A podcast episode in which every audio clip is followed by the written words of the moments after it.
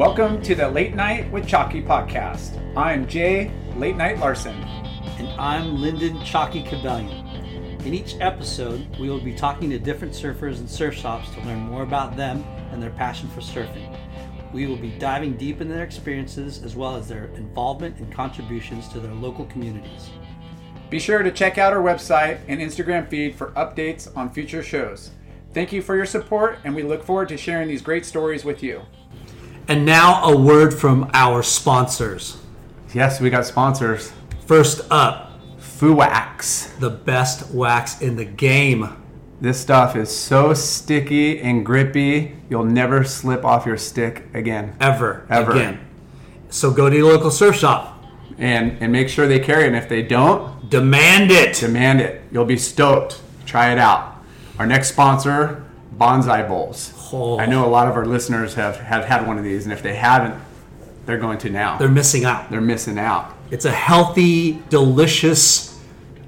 Amazing, fresh acai bowl with tons of fruit and organic like ingredients. They've got five locations in Southern California, From Huntington to San Clemente and all in between. two in Hawaii. two in Hawaii for that those on the North Shore. And um, you know, come support these guys. They have amazing acai bowls, and they support the West Coast board riders and a lot of the surf events up and down the coast. And they've made it a lot easier to get them. They've got their own app now. That's right. Go to your app store and download Banzai Bowl app, and you could pre-order, prepay, and just go pick up. Cut cut through the line. And for our listeners of the Late Night with Chalky podcast, You're gonna get 15 percent off your next bowl. a 15% discount off Yes. Banzai Bowls. That's insane. Um, so make sure to mention the Late Night with Chalky podcast and you get 15% off That's at right. Banzai Bowls. And one of our other favorite restaurants, oh, Caliente OC. Caliente Southwest. Dot com. They offer healthy Mexican style food with local uh, organic ingredients, Family owned. family owned. Their phone number is 949 515 0909. And our listeners get, 15% off there as well. yeah. So mention Late Night with Chalky Podcast and get 15% off at Caliente OC. And both these guys are great at catering events. So you could use them for a shop event, corporate event, birthday event, wedding, all of the above. They love to party. And last but not least, we are super stoked to welcome olloclip as a new sponsor of the Late Night with Chalky podcast. What is olloclip? Uh, they make the original mobile lens system for your phone. So these can make clips that hold the lenses, the cases that are designed to make it really easy to get the clip on the phone. So check them out at olloclip.com.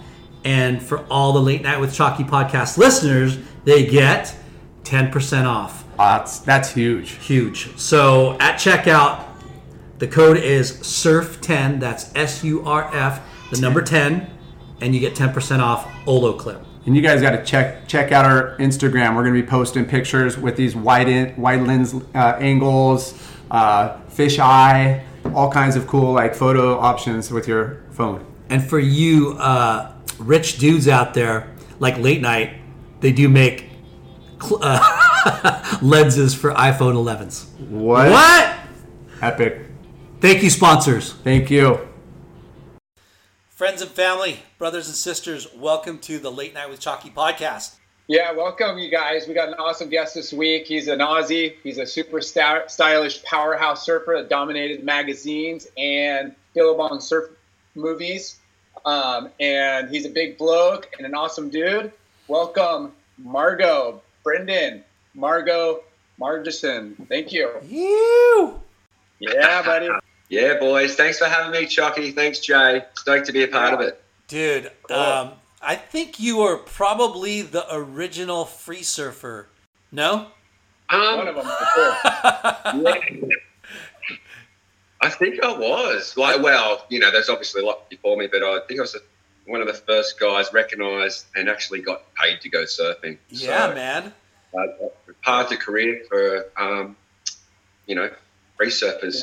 Getting getting paid is the key part because there's lots of free surfers. Everybody claims to be a free surfer, but you know, getting that paycheck and doing it, hats off to you, buddy. Well, very lucky. So, so Brenden. Margo, we're going to start the beginning like we always do. So tell us how you got into surfing. Yeah, uh, surfing was just a natural progression, I guess, since my dad was a surfer. Um, he moved from Sydney to Byron Bay, like fortunate enough for me when I was five years old, and he just dragged me in the water.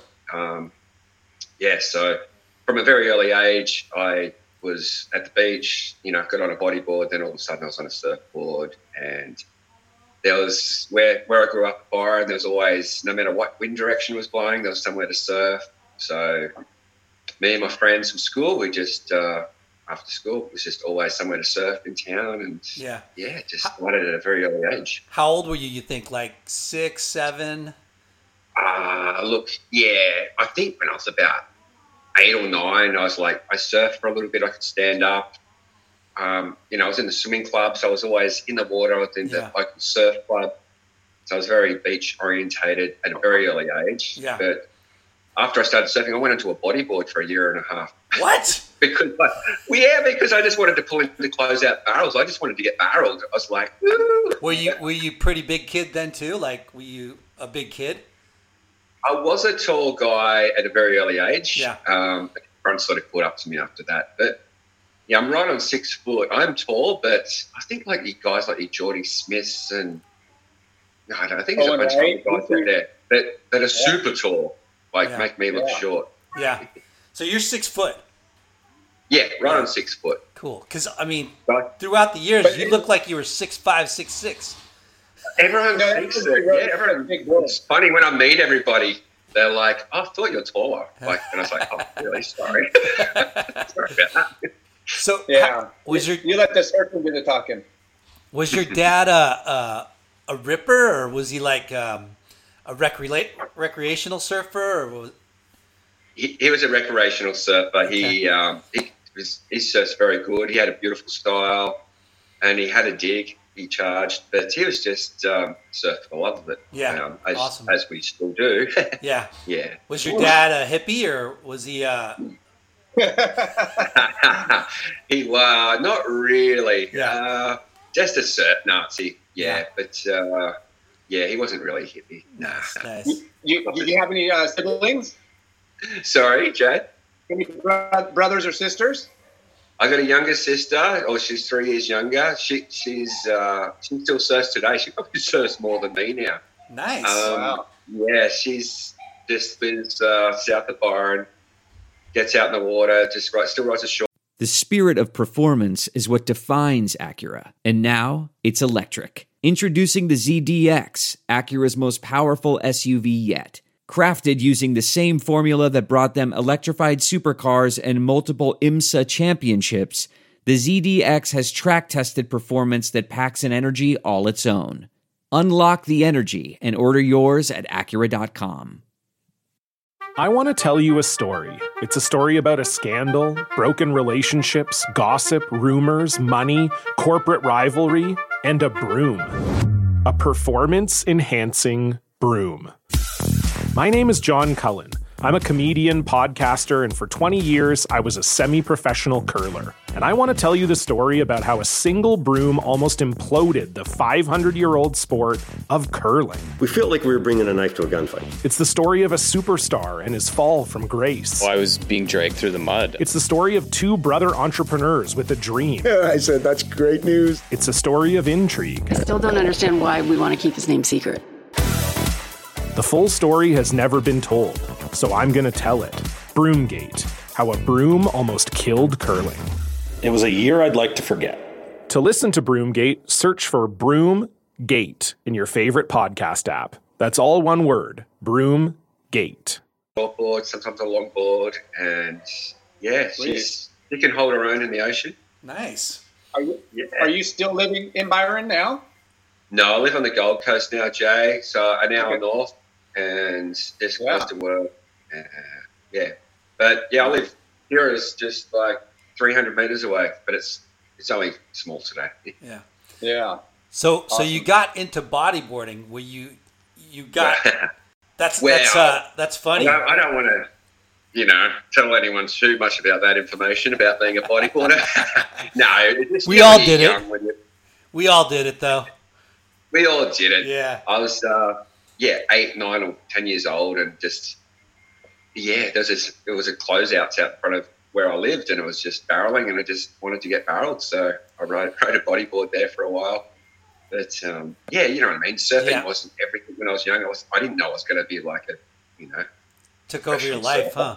So yeah. So just so- being a typical grommet. yeah. So so uh, was there a couple friends that were like, "Hey, dude, you got to stop bodyboarding. You gotta you gotta get on a real board." Yeah, I think at one stage the waves were actually pumping the surf, and I was out there on my bodyboard. And they go, "What are you doing?" Yeah. And I went, "Yeah, you're right. I should be on my surfboard." So did Well, you? Byron had Byron Bay had a lot of like, I mean, waves all over. Like you said, lots of options, but they had a good um, like bay for beginners and stuff. You didn't just have to go out to like barrel and shore break to learn, right? No, hundred. Yeah, no, that's that was the best thing about Byron, and I guess that's why it's so popular today. It's um, there's that many variety of waves there. You know, it's a Yeah. good spot to begin to surf, um, and it, it caters for everybody. Yeah. So did you uh, did you and your friends start surfing uh, local competition? Yeah, well, the local board riders club, um, I know, you know, was pretty strong. We had a professional surfer in the town. His name was Gary Timperley. I'm not sure if you heard of him. He, I think he did really good in the stubbies one year.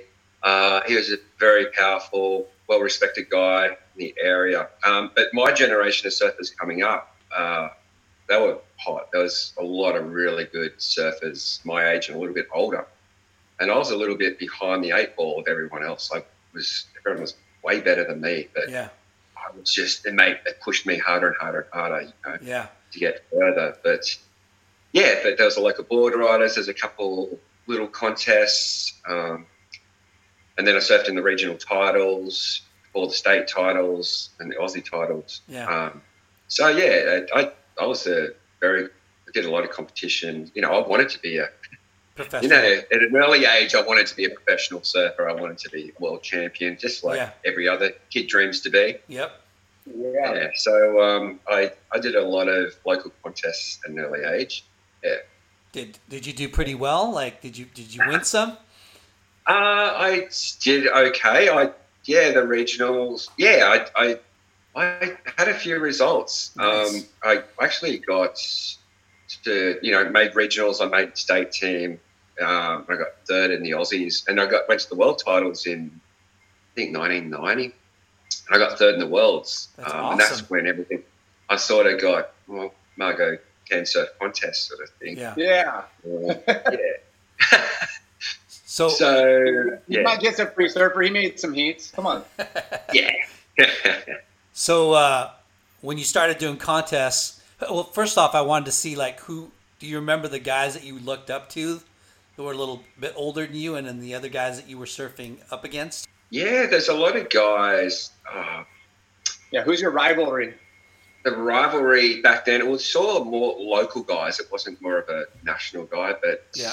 yeah, there was a guy. I'm not sure if you remember Jay, a guy called Craig Holly. Craig Holly. Uh, Craig Holly, yeah, he was like one of my best friends, but he was like one of the local rippers. He was from the next town down south, Lennox Head. Uh, a guy called Steve Smith. There was a guy, Rod Anderson, Sasha Slade. Um, they were all the hot, hot guys at the time that I wanted to to beat. yeah. Um, So who was but that? then oh, go ahead. No, uh, yeah. So I don't know. All of a sudden, there, there was Shane Powell down Avoca. Oh, wow, and a guy yeah. Marcus, Marcus.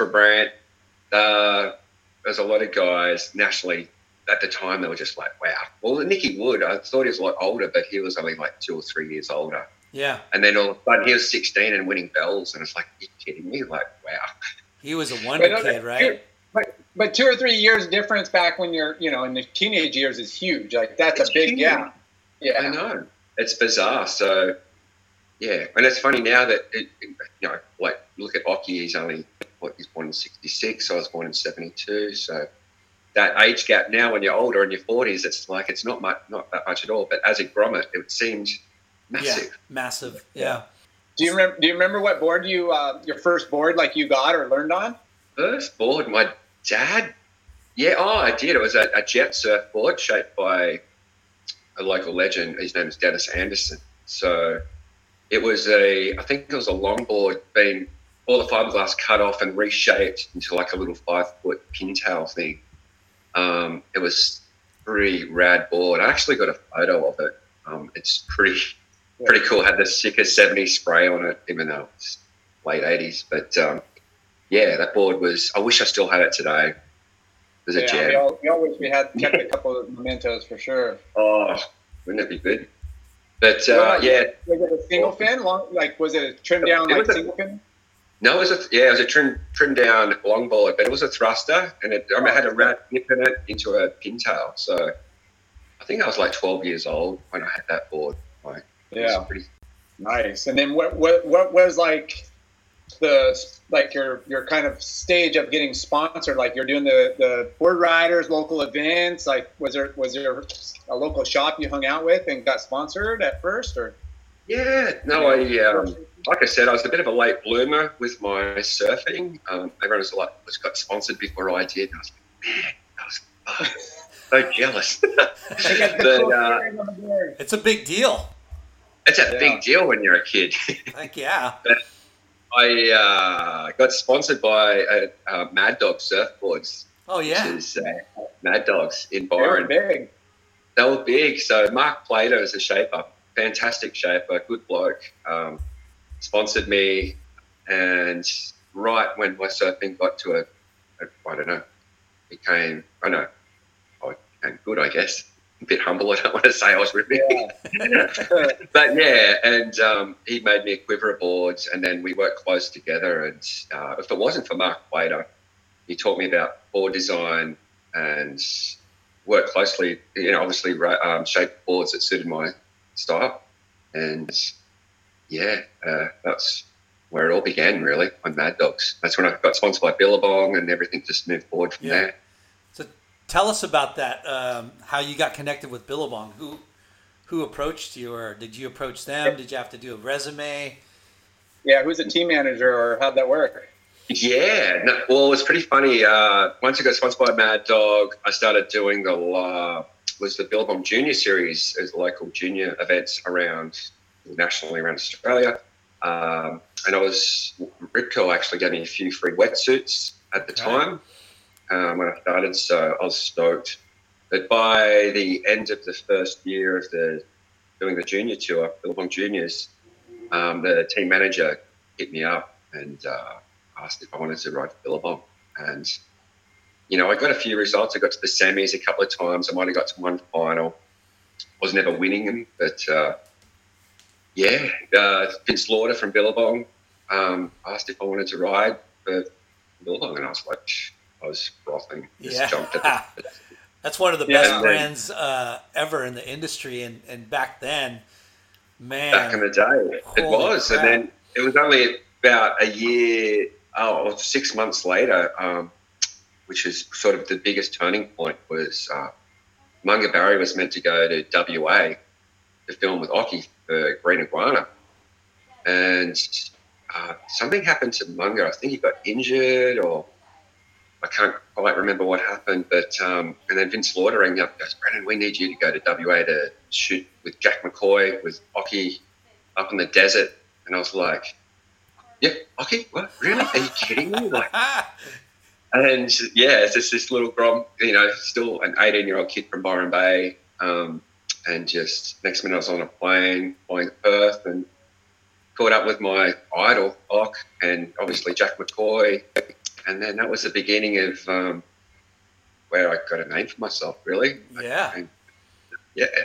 But it was awesome. Jack and Ock were fantastic. Like, you know, but at the same time, I knew I had a golden opportunity and I really made the most of it. I'd spend, did everything what Jack said, spend all those hours in the water Yeah. shooting and trying to charge, pulling the barrels. And yeah, it was um, the waves were pumping and everything just sort of fell into place. yeah, that's incredible. So, Mm. um, going back, so you were 18 years old. Was that your first time to West Oz? My first what, Jay? Larson seems like First time to West Oz, or or you compete or go over there for other trips? No, that was my first. Actually, it wasn't. My my parents travelled a lot too when I was younger, so they drove to Western Australia um, about two years previous to that. So we did a road trip to Western Australia. Um, yeah, surfed with my parent, oh dad, you know, through South Australia to Western Australia. So I did have been there before, but not up to the desert, up to the northwest. So Yeah. yeah, first time up there. That's incredible. So you were 18 years old. That was that your first like video surf trip, yeah? It was. It was my first anything trip with. Yeah, it was the first trip I did as a, you know, as editorial as well. So Yeah. that was the beginning of, it all. When it snowballed after that, um, Jack wanted me on every trip. So After that trip, I guess he was crazy. stoked. So go back, go back, right? Like, how did they pick you? Because Munga Barry, had to have been pretty like up there, right? Like top tier Australian surfer, and then 100%. Yeah. and and you were not to say you're a no name, but no one knew who you were. You know, Grom. Yeah, I was, that's exactly right. Um, blown away. Like Munga was the man. He was the star. Like he Yeah. was my idol. Obviously, everyone's idol. He was killing it at the time. And I guess they were hard up to look for someone. And they, um, but I think at the time, actually, I had a little underground name about my, you know, had an underground name. So um, they just uh, saw a little opportunity. I Yeah. guess it was either going to work or it wasn't going to work, and it paid off and it worked. So they were after someone younger, a young kid coming up, and I was the guy. I was that guy at the right place at the right time. yeah. So So were you Were you, already? already, were you already charging like barrels and stuff? Were you like they knew you you were gonna like show up and and take off and, and pull in and, I- and yeah, I guess. Well, it's funny because I, I didn't really come from a big wave spot, really. Yeah. Um, yeah I think it was a bit of a risk. I think they just I had, I guess, a bit of a unique style. Was you know, smooth surfer sort of Yeah. thing, and they just And yeah. But I didn't think they realised the waves were going to be as big as what they were um, in WA when we shot the section, and I sort of I didn't realise I'd have a dig too. yeah. So But, uh, so yeah. So um, I'm not trying to like make you look like you were no one, but you were. It's crazy because Munga, he was in magazines. He was already in on the main Yeah. stage, right? Like was uh, was that ad of him dropping in at sunset, like almost going over the falls, right? That was Oh, already yeah. out, right? Hundred percent. Munga was the man. What's What's crazy is uh, the um, the the point I'm trying to make is like, wow, Mm. like how lucky you were to get called out out of thousands of kids that probably rode for or hundreds of kids that rode for Billabong, right? Hundred. That's exactly right. And did you Yeah. were you getting shots in the mag already too, or not yet?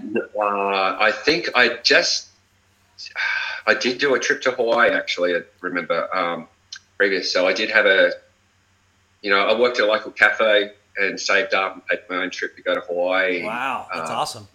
Three months before that trip, or some, something like that. It was a long time ago. Yeah, But um, I think I did start to get a little bit of an underground name, and Yeah. I, like I said, I there was hundreds of kids they could have chosen, and they chose me. yeah. Um, so uh, Did you like, meet? this kid went to Hawaii in charge. We're gonna take him with us for sure. poss- possibly, maybe working in that cafe was the best thing I did. Was um, you know getting myself to Hawaii, and uh, yeah, you know, I I did love the bigger waves at the time. So yeah. Yeah. Well, that's good to hear. And, and for even for kids and people listening, like, you know, you got to do whatever it takes to, to get on that trip and go to the next place and, and working in a cafe or at a surf shop or whatever it takes. Is, is, Hundred percent, Jay, and that's what I'm proud of, of with my career. I did have to, you know, I, after school, I, I I worked hard to save to go to Hawaii. I didn't have everything given to me on a silver platter. Yeah, Yeah. Um, I felt like I really had to work with what I got, and I did dream that I was always in the back of my mind. I wanted to be a pro surfer, and all of a sudden it happened, and yeah, my dreams did come true. So then all of a Yeah, sudden, you, it was you, you focus on just surfing and having fun, and then you know new doors open up if you if you're on it. exactly. so so when they told you, so who called you? Jack McCoy called you. Morgan. No, the team manager, um, Okay. Vince Lauder from Billabong. Yeah. and he, I think possibly the tour might have been happening. I'm not sure that so the key guys weren't around at the time, Yeah. and yeah, the little kid from Byron Bay was was available. Yeah. So and when he called you, he said, "Hey, uh, we're making a movie. It's Jack McCoy, and you're going to be surfing with Occy in West Oz."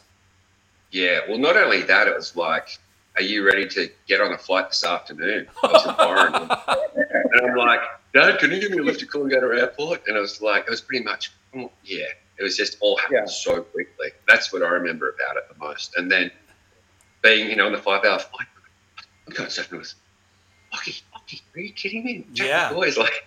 I was just like so nervous, and I remember driving up with him. I didn't even speak in the car, and just like, Did, Yeah, did you was- meet? Have you known Occy prior to that trip? Did you know Occy? No, I think I got his autograph years before at the local surf shop when he came into town.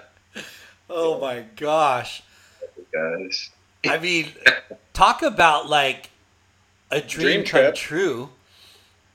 And oh, and yeah. then how how nervous were you? You're like, holy shit! I'm stoked, but then I'm fucking super scared that I'm not gonna surf these waves the way they, you know, because it's just you two, right? Like, well, back you know, back in the old days, it wasn't crowded. Up in the desert, there was only you know, there's a couple of hardcore local guys there. Um, there'll be like eight guys out at world class break, like Gnaraloo. There was, Yeah. yeah, there was no one there really. So but was- but the the video trip was just you and Occy, right? It was just the two of us. Oh my and gosh! McCoy, there's three of us. That was it. Yeah. What did you did you have a uh, like a good quiver? Like you said, you just had to get to the airport right then and there. Did you? I had a, did you have a good? Had- yeah, no, I had a, I had uh, two surfboards, six four and a six seven. So I had a longer board, and that was it. and lucky enough, I didn't snap a board and glass on fins back in the day. And oh yeah. uh, How, Yeah. how like you never been to Gnaraloo in that, that that zone before, or have you been there like prior to? I, I knew nothing about. I just was told by the team manager that it's a hardcore left hand reef break. It sort of hasn't, you know, it's Kind of hardcore, a little flabby, a little. Yeah, the swell's coming. It's like it's going to be all time. You know, six to eight feet. I'm like, but yeah, it's just uh, you imagine the anxiety. Oh my god, dude! I would have been Yeah, pooping heavy my reef break, pants. so, yeah. So obviously the long flight and eight hour drive in the car. These guys, then waking up in the morning. You know, obviously too back in the day, it was all done by. Oh well, you know, what we didn't have Surfline or anything. It was Yeah. just hardcore. Anyway, but they knew the swell was coming and we scored. And You guys what timed amazing- it perfect, and that that, it perfect. that was Bunyip dreaming. Yeah, green iguana. Oh, green iguana. Okay, green iguana. yeah. sweet, sweet. So I knew how iconic the movies were because Bunyip Dreaming came out before um, Green Iguana, Okay. and obviously that was like massive movie in the day. Huge. And I think it came out. The next minute, I'm like, "That's who I'm shooting with, Jack McCoy." And Yeah. I was, I was part of a movie, a quality movie like that. Like, kidding me?" So so uh, tell us if you can recall that first session with Occy. What were what were the conditions? That, you guys were wearing short sleeve fulls or springs, or were you wearing full suits? Yeah, I think yeah, steamers, uh, full uh, short arm steamers. Yeah. Um, but I uh, remember it was it was pumping, and ah, well, I just I felt I don't know, I felt natural out there. I felt the waves were perfect Yeah. as far as I was concerned. I was having a ball. I was out there with my childhood hero, and it just had fun. There was no pressure really. Um, I didn't really know how to shoot with a photographer at the time, but Jack's such a professional at what he does. Yeah. Take off on a wave, get going, and all of a sudden you see a camera going through through the tube with you, and I'm like, and he's like, "Yeah, man, right on, you did good," you know. So he sort of gives me confidence. Um, yeah, it just sort of naturally happened, and uh, yeah, that was the beginning of it all. Awesome. Was there any other trips you went on for that Green Iguana? Uh, no. After that was uh, Sons of Fun. That's when I worked with uh, Ross and Shane. Uh, Jack After that, so I think that was right at the last bit of footage for that movie. Um, Yep. So, yeah. After that, though, Jack wanted me on every trip we did, which is funny. So that was cool. And- That's when Tons of Fun started with Shane and Ross. So that was pretty cool. Did, did Billabong like? I know you wanted to be, you know, on tour and, and, and pursue the, the, the, the, the contest route. Did were you trying Yeah. to divide your time between going on Billabong surf movies and making some of those contests? What was your like schedule like? That's uh, yeah. So about a year or two after that, it was Billabong wanted me just to be their free surf guy. I guess all of a sudden I paved this new career in surfing where they paid me just to surf. Um, they didn't really want me to do the contest thing. They were going, no, let's just. They needed someone to obviously wear the garments, wetsuits, or whatever, while all the other guys are on tour, um, just to come out you know, in ads or whatever. Um, so in winter, I'd be wearing board shorts, and in summer, I'd be wearing steamers. And then, you know, because it took so long for the magazines to come out. Yeah. Um, I, but in the back of my mind, I sort of did want to you know, pursue the free surf thing. So in the magazines, going, "Oh, Margo, you should be a, should be competing. You'll be like right up there, top ten in the world." So I had weird pressures from, I don't know. Some people wanted me to be a contest surfer. Uh, yeah. free surfing was perfect thing. So after a couple of years, I decided to yeah do the contest thing, um, and I sort of struggled a little bit with. I got a few results here and there, but just the grind of doing the tour was a lot different to free surfing. Um, yeah, you won the uh, pretty dog 96 dog. Nias right? Well, I saw you. You know, we're, we're trying our hardest, Jay. Just um, on that QS, it was it was That's it was a grind, wasn't it? Um, and Yeah. some of the waves that we had to surf back then, after you know going on those Billabong trips, I was surfing perfect waves, hanging out, just relaxing. The next minute, I was on tour, grinding it out in like waves. like yeah, some absolute crap. I struggled. So I guess I was spoiled very much so. With um, I was Yeah. fortunate enough that yeah, when I didn't get the results, I go, oh, I'm just going to, I'm not going to finish the WQS. I'm going to go back to free surfing. Yeah, I always struggled in the, the two foot beach break slops, even though I, I grew up in that kind of surf. It's just was very frustrating traveling know. around and, and, and having Your style suited, yeah, that was classic, Jay, because I loved your style. Um, you, your style suited like a J Bay with your, you know, that style Nice. of wave. But it was funny, hey, when we um, were there, just went like one foot, two foot on shore crap, and it's like, you kidding me? You travel all the way around the world for this? It was very Yeah. frustrating.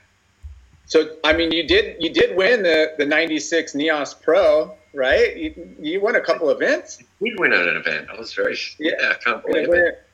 But it, that was fortunate enough too. The waves were pumping. It was like six foot, beautiful waves. Six yeah. foot freight train right barrel. Yeah. So um, that was a relief to win an event. Um, it was very to know that I could compete. You know, Yeah. all those people thought I couldn't. Well, is it? Am I still on? Yeah. Yes. Uh, okay, some weird little thing came on. Oh, there we go. I had to upgrade Yeah, our right. account. No, all good. Yeah, I was, I was, I couldn't believe it when I won Nias. It was awesome in perfect waves. It was definitely a highlight in my career. How big was it? When it It was six foot. Damn. It was four to six foot. It was pretty funny, like you know, like to to win. Like, was it one of those classic things to win a contest, or you had to be? You've got to hold your ground. You've almost got to be an asshole in the surf to you know to get the inside. Yeah. So for me, every heat I surfed in that uh, event, I was like made sure I was the last one to jump off, so I had inside priority. you were So- being a dick. I was being, yeah, that's amazing. and I was like, even before the final, I think the final was like three minutes into the final, and I was like, no, I'm jumping off last because every, you know, Yeah. that means I had priority when the first set came through. And Sick. I, I stuck to my guns and did that. I was like, because it was not the most consistent wave. And then I stuck to my guns, and in the final, I waited for the last one to jump off, and I got the first wave of the set. And I, yeah, so it's funny. That was the only time I was very competitive. Yeah. it worked, didn't it? Yeah. it, it worked. And I mean, when you're in a wave like that and the waves are going off, I mean, at the back of your mind, you always want to win, but it's like, I just want to make this heat so I could go paddle out with only three other dudes and, and get the, you know, get the, the wave of my life. And then the next heat, I just want to keep making heats. that's exactly what it was like. It was just about getting through a heat just to surf with three other guys in the heat with you. So there's four of you out perfect surf. So that was a lot of um, initiative in a lot of events, especially on the Gold Coast when um, points are so crowded here. If there was a, a contest on the points, it's like you do anything you could to get through the heat Yeah. surf with just four people in water. Uh, can I get a wild card still, please? Yeah, thank you. Yeah. Margo, who was in the final of that NIAS contest? Um, Vetea David, uh, Poto, Yeah. uh, and Lowy, Michael Lowe, Ooh. uh, and uh, Mark Bannister. He was on tour there Yeah. a while back. Wow. So they were pretty. Uh, That's a pretty stacked heat. competitive. It was a stacked stacked final, definitely. Um, Poto was pretty pretty hardcore. He was, he was a really good hustler. Yeah, he. I, I he wasn't impressed that I jumped off last off the rocks. Like he wanted that inside position, but he's a big dude too. He. it was a you powerhouse. yeah, you wouldn't want to mess with that guy. No, no, And Mick Lowe was a goofy footer, yeah.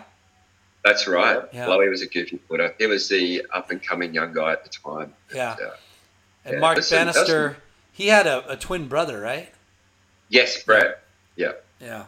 But Mark, he was very technical, like very good competitor. Yeah. Person. Yeah, very good. But you you uh, took the comp. Yeah, I took it out. You. do, do you remember uh, what the, the prize money was? It was actually, I think it's five grand US. Woo! Yeah. Yeah. So So that was that was cool back in the day. I think it was Yeah. a three star. I'm not sure what that equivalents to in today's WS events, but Yeah, they, they usually at the, the better locations, the more exotic, like better waves, they weren't rated that high as far as points or money. yeah. You know, I don't know. No, I just remember.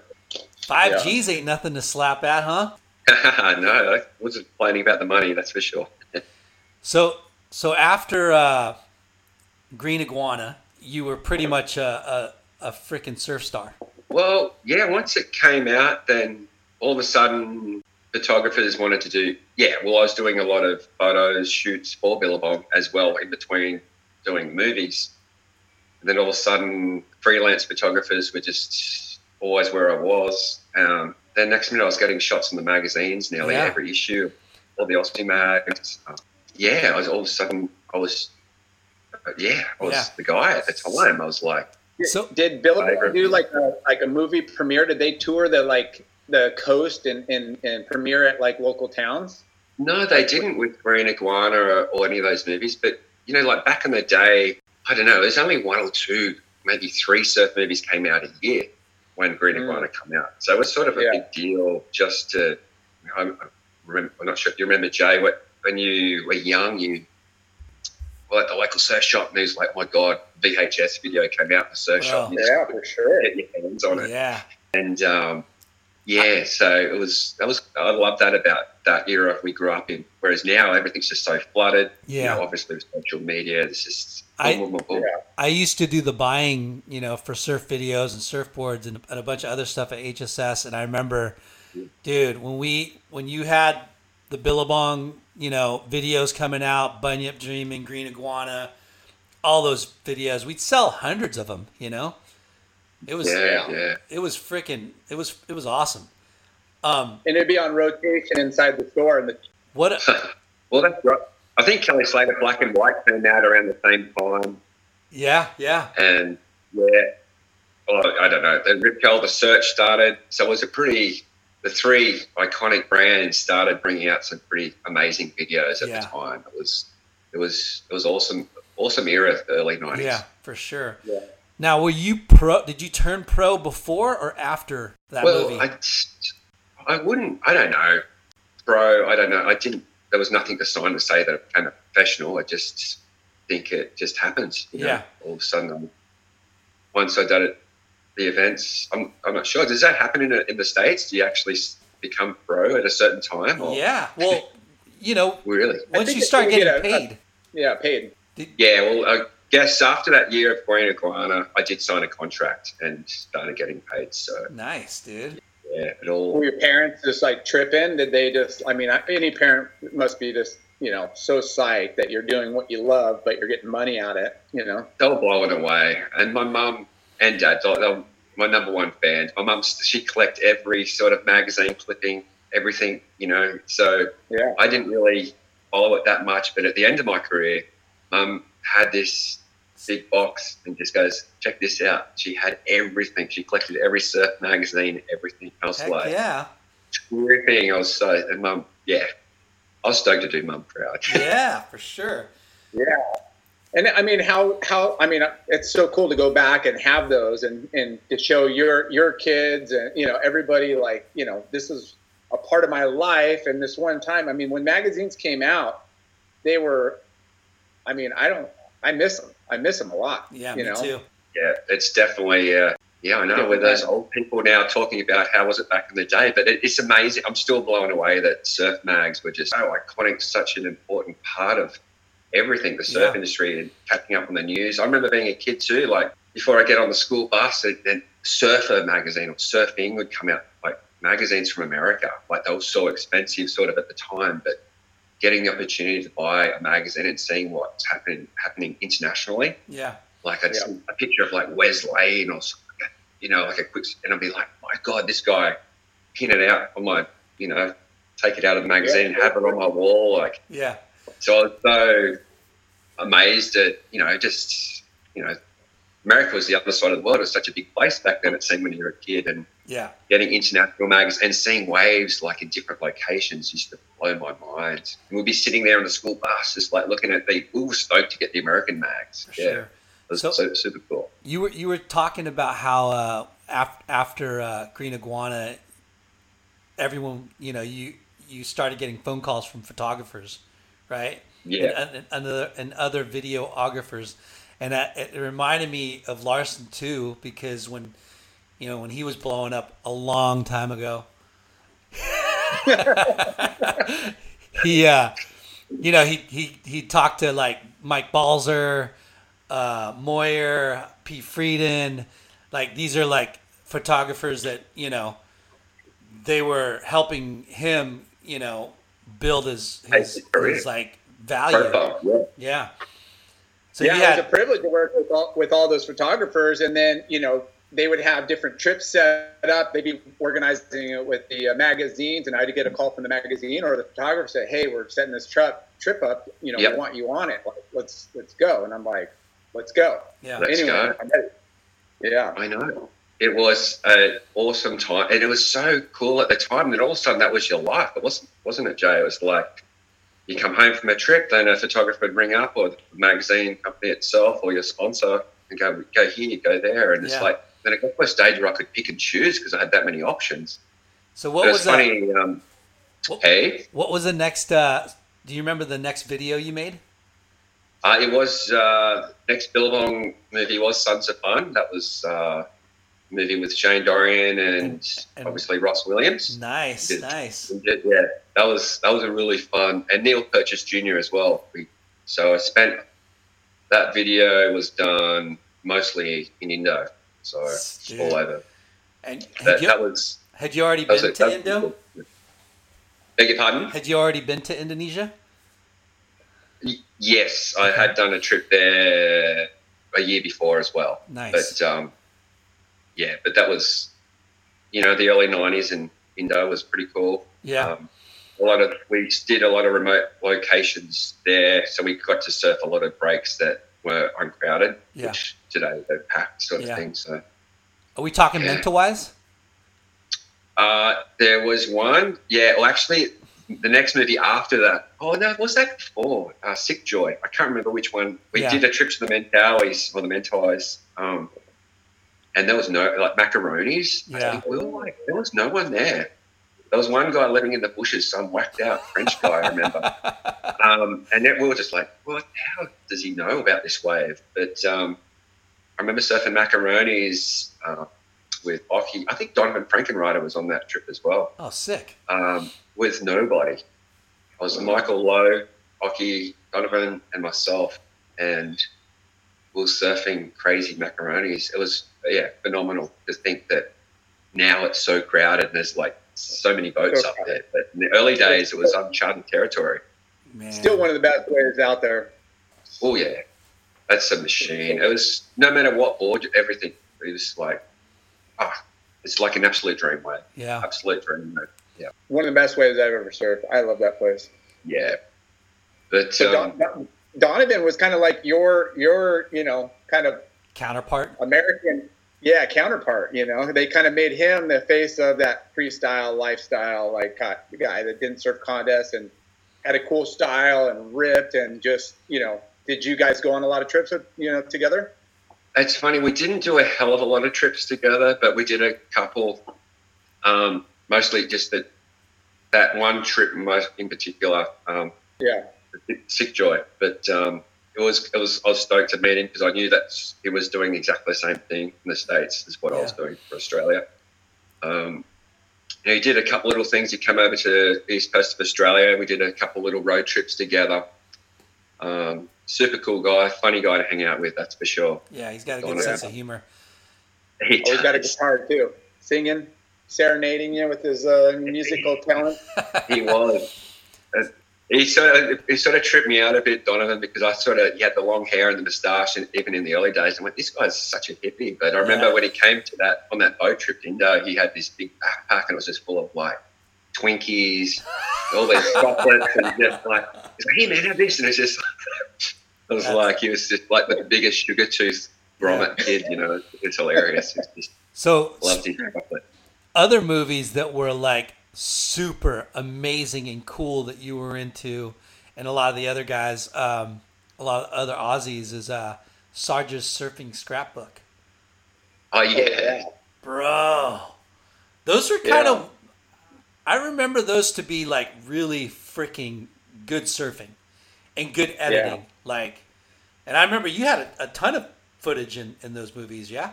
I I had I had quite a bit in the later the later videos because he did a lot of that on tour.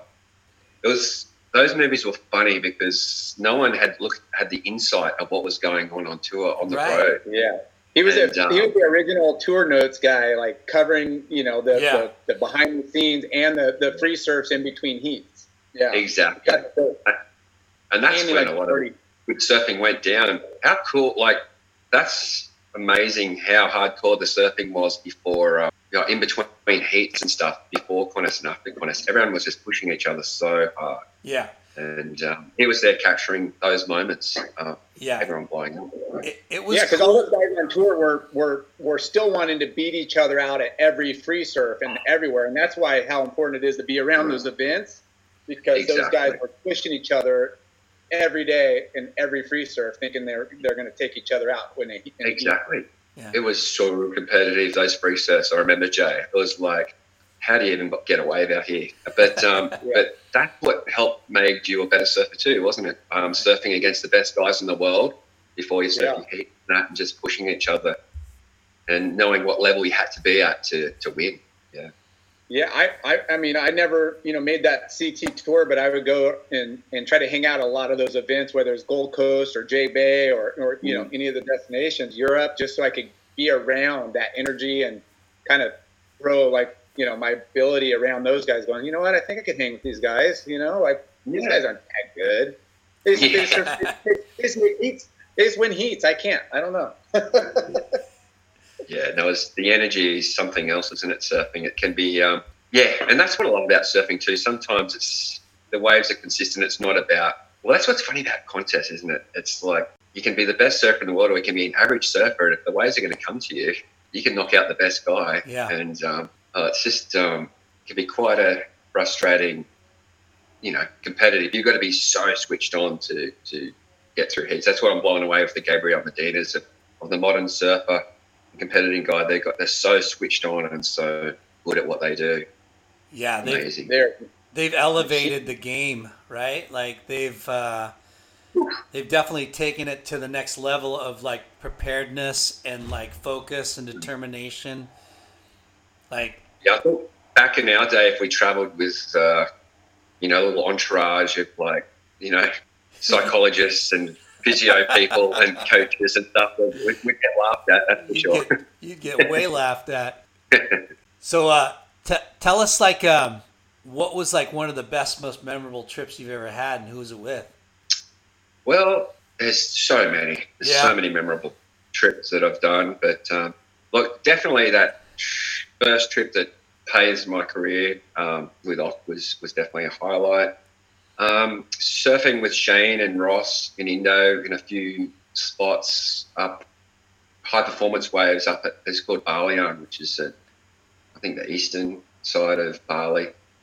We um, were the only guys out surfing and, and pushing. You know, those guys surf so bloody good, as you know. Um, the three of us just out there surfing for hours on end, just pushing each other. Yeah. That was uh, pretty cool, like amazing and fun guys to hang out with. And yeah, those early memories of just surfing locations, uncrowded locations with, with your mates. Yeah. And, yeah. So I love those those early early day trips, definitely. Yeah. Did you ever make it out here to, to the U.S.? Uh, not really. Um, never got the opportunity to surf a lot of spots in the US. Um, I got to surf trestles once or twice. I was sort of, yeah, didn't get to spend a lot of time in the States, unfortunately. Um, I did cut one, I only did, I never really, like I traveled all around the world, but never really got to do Central America. I, I did a couple of trips down South America, down to Chile. Nice. Um, but never really got to do much around the states, unfortunately. You haven't really missed much. Uh, but the waves that I did, like, there's I know there's a lot of good waves. There over is. There. Yeah. Not like Oz though. Yeah. No, not like Oz, but we have a we got a lot of closeouts though. But we do have a lot of um, fantastic waves too. But I'm not sure about you guys with this um, COVID thing's happening. Everywhere's so crowded now. Oh It's my like, gosh.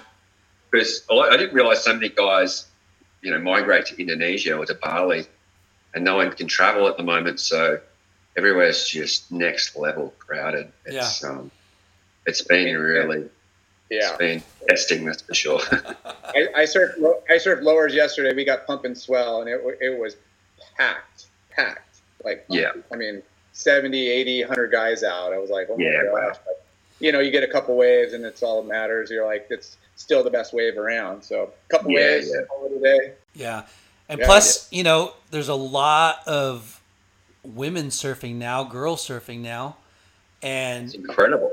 And on top of that, like, you know, with the with the pandemic, like kids are aren't doing sports, you know? So there's no baseball, there's no basketball, there's no soccer. So you know, they're skateboarding and surfing. So that's why Exactly. you know and Yeah, it's next level crowded. yeah. And what's crazy Kirra is like not even that. Uh, it's been like one to two foot this time of year. It doesn't really get much swell, but some days it's like under knee high, and there's like 100, 150 people out. But it's like Nan and Pop are out there, the kids are out there, hipsters are out. They're, all walks of life are out there, but they're all out there just socializing. It's like it's it's funny. It's but it is what it is. Lucky we have the ocean, right? So Right, right. We'll take it. We'll take it. Speaking of, uh, is localism still a thing out where you are, or is it mellowed out quite a bit? Oh, it's actually since it's pretty heavy at the moment. Actually, Wow. Yeah, to travel down the coast.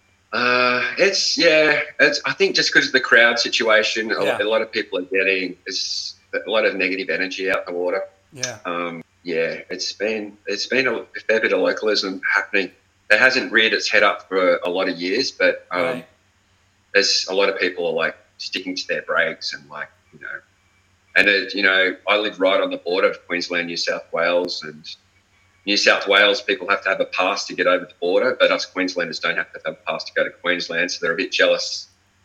That's I'm a crazy. Queensland, I'll have to go to New South Wales for a surf. They're like, how come you're surfing our waves, you know, when we can't come surf your waves? So it's a bit, yeah, so there's been a few issues. Um, but I don't know. I just like to go down the coast and go find a beach break where there's not many people and Yeah. surf without Yeah, less, hassle. less, less crowded, little little less, um, you know, like quality for a little less people, a little better. Yeah, I'd rather that than um, I don't know. I just, I can't deal with crowds much, so I, I like to find a, a B grade wave where I don't have to deal with many people. But Does Yeah. North Straddie still get packed?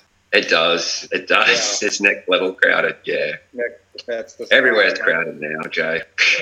Where those all back in the day, it wasn't as crowded. But everywhere. Did um did you ever do any of those um, Billabong challenge events? Were you, were you invited Hmm. to any of those um those ones they would kind of invite? I think what twelve guys Like and they would skins? Do, Yeah. Like yeah, the skins. was- event?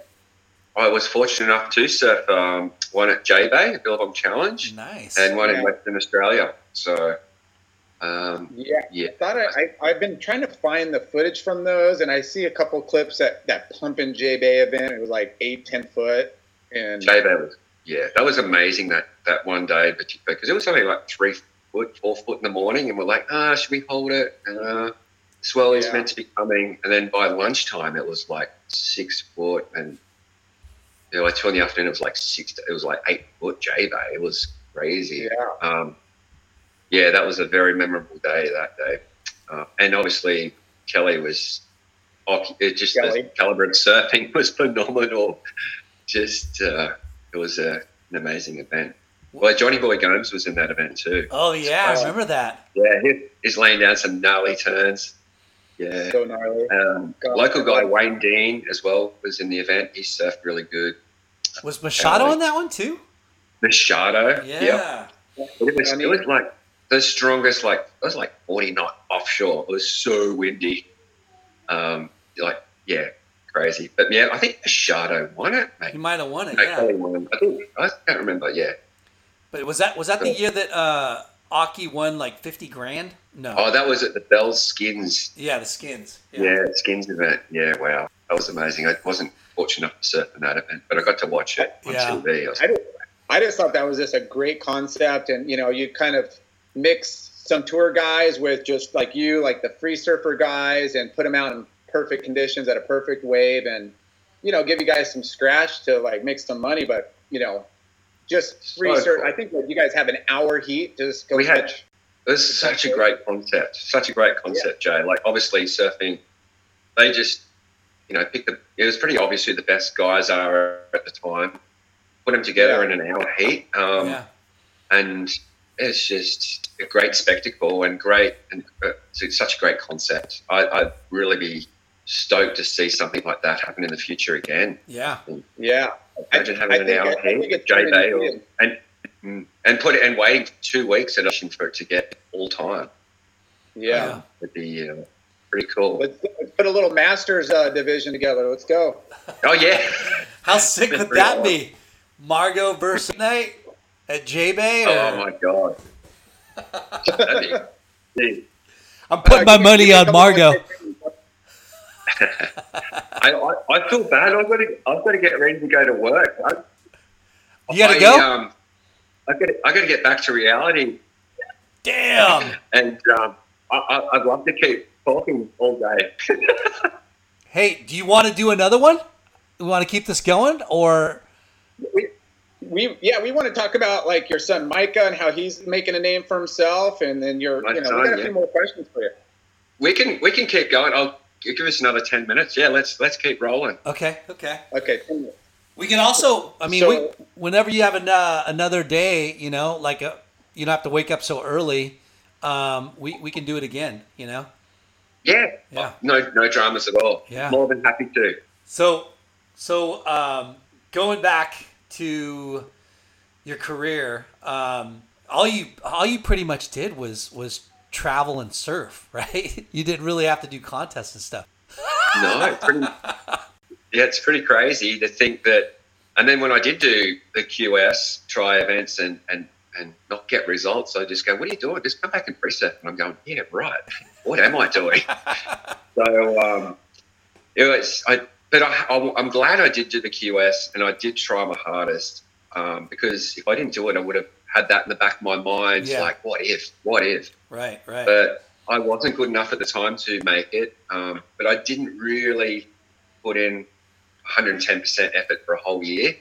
Uh, Yep. But it, I just knew you've either got to have it in your blood or you don't. I Yeah. had that competitive instinct a little bit, but it wasn't in my blood. I didn't have that fire to win, win, win, win. yeah, I'd rather, like, if I was in the heat and I needed a seven to get through and had to hustle, I'd just go, oh, I'd hope the wave would come to me. I wouldn't hustle for it. So, yeah, Yeah. whatever. It's Um, you know it's hard. it hard is to get hard. It- it's hard to be an asshole in, in the water sometimes. but um, yeah, it's good. I know I was the sort of guy I'd get like one really good score and then I just couldn't back it up because I, I don't know, I always try and do a really big turn. Sometimes you would make that big turn. Yeah.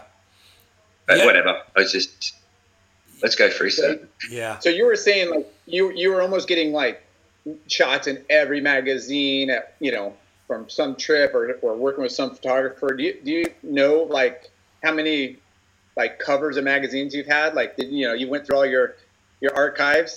That couple dozen I- or I that did I yeah. There's at least at least a dozen. Yeah, I, I was. Damn. The big, biggest ticks was definitely getting. I got to cover a surfing. I got to cover a surfer. Um, and they were my, like I said, when I was a young kid, waiting for the school bus, buying those. Amer- This is funny that the American magazines were like the big thing for me, and and that's sort of like a thing that I achieved. You know, I got on the cover of you know, international magazines. Yeah. Um, and that And obviously I wild, track- you're, you're, yeah, spending all this money getting the magazine, looking in on the bus ride, and then a few years later you're on those covers. That's incredible. Uh, yeah, it's it's mind blowing. Um, yeah, so obviously a, a couple of European magazines came out at the time. I got yeah, and then Australian magazines, Tracks, Waves, Surfing Life. I got on the covers. Um, all of a sudden, I was sort of yeah, I was in the late nineties. I was sort of well, I don't know in the surf industry. I sort of had a, a big name for myself.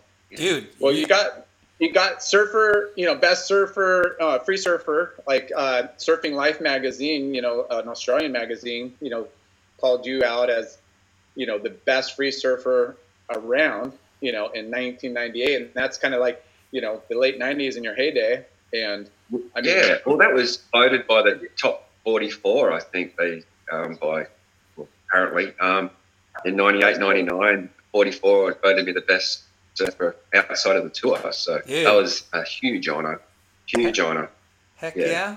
It's it's funny. You know how like peers, man, cer- certain people have uh, have like a signature move or or whatever. Like when you see somebody in a mag, you automatically know, oh shit, that's him. That's Margo.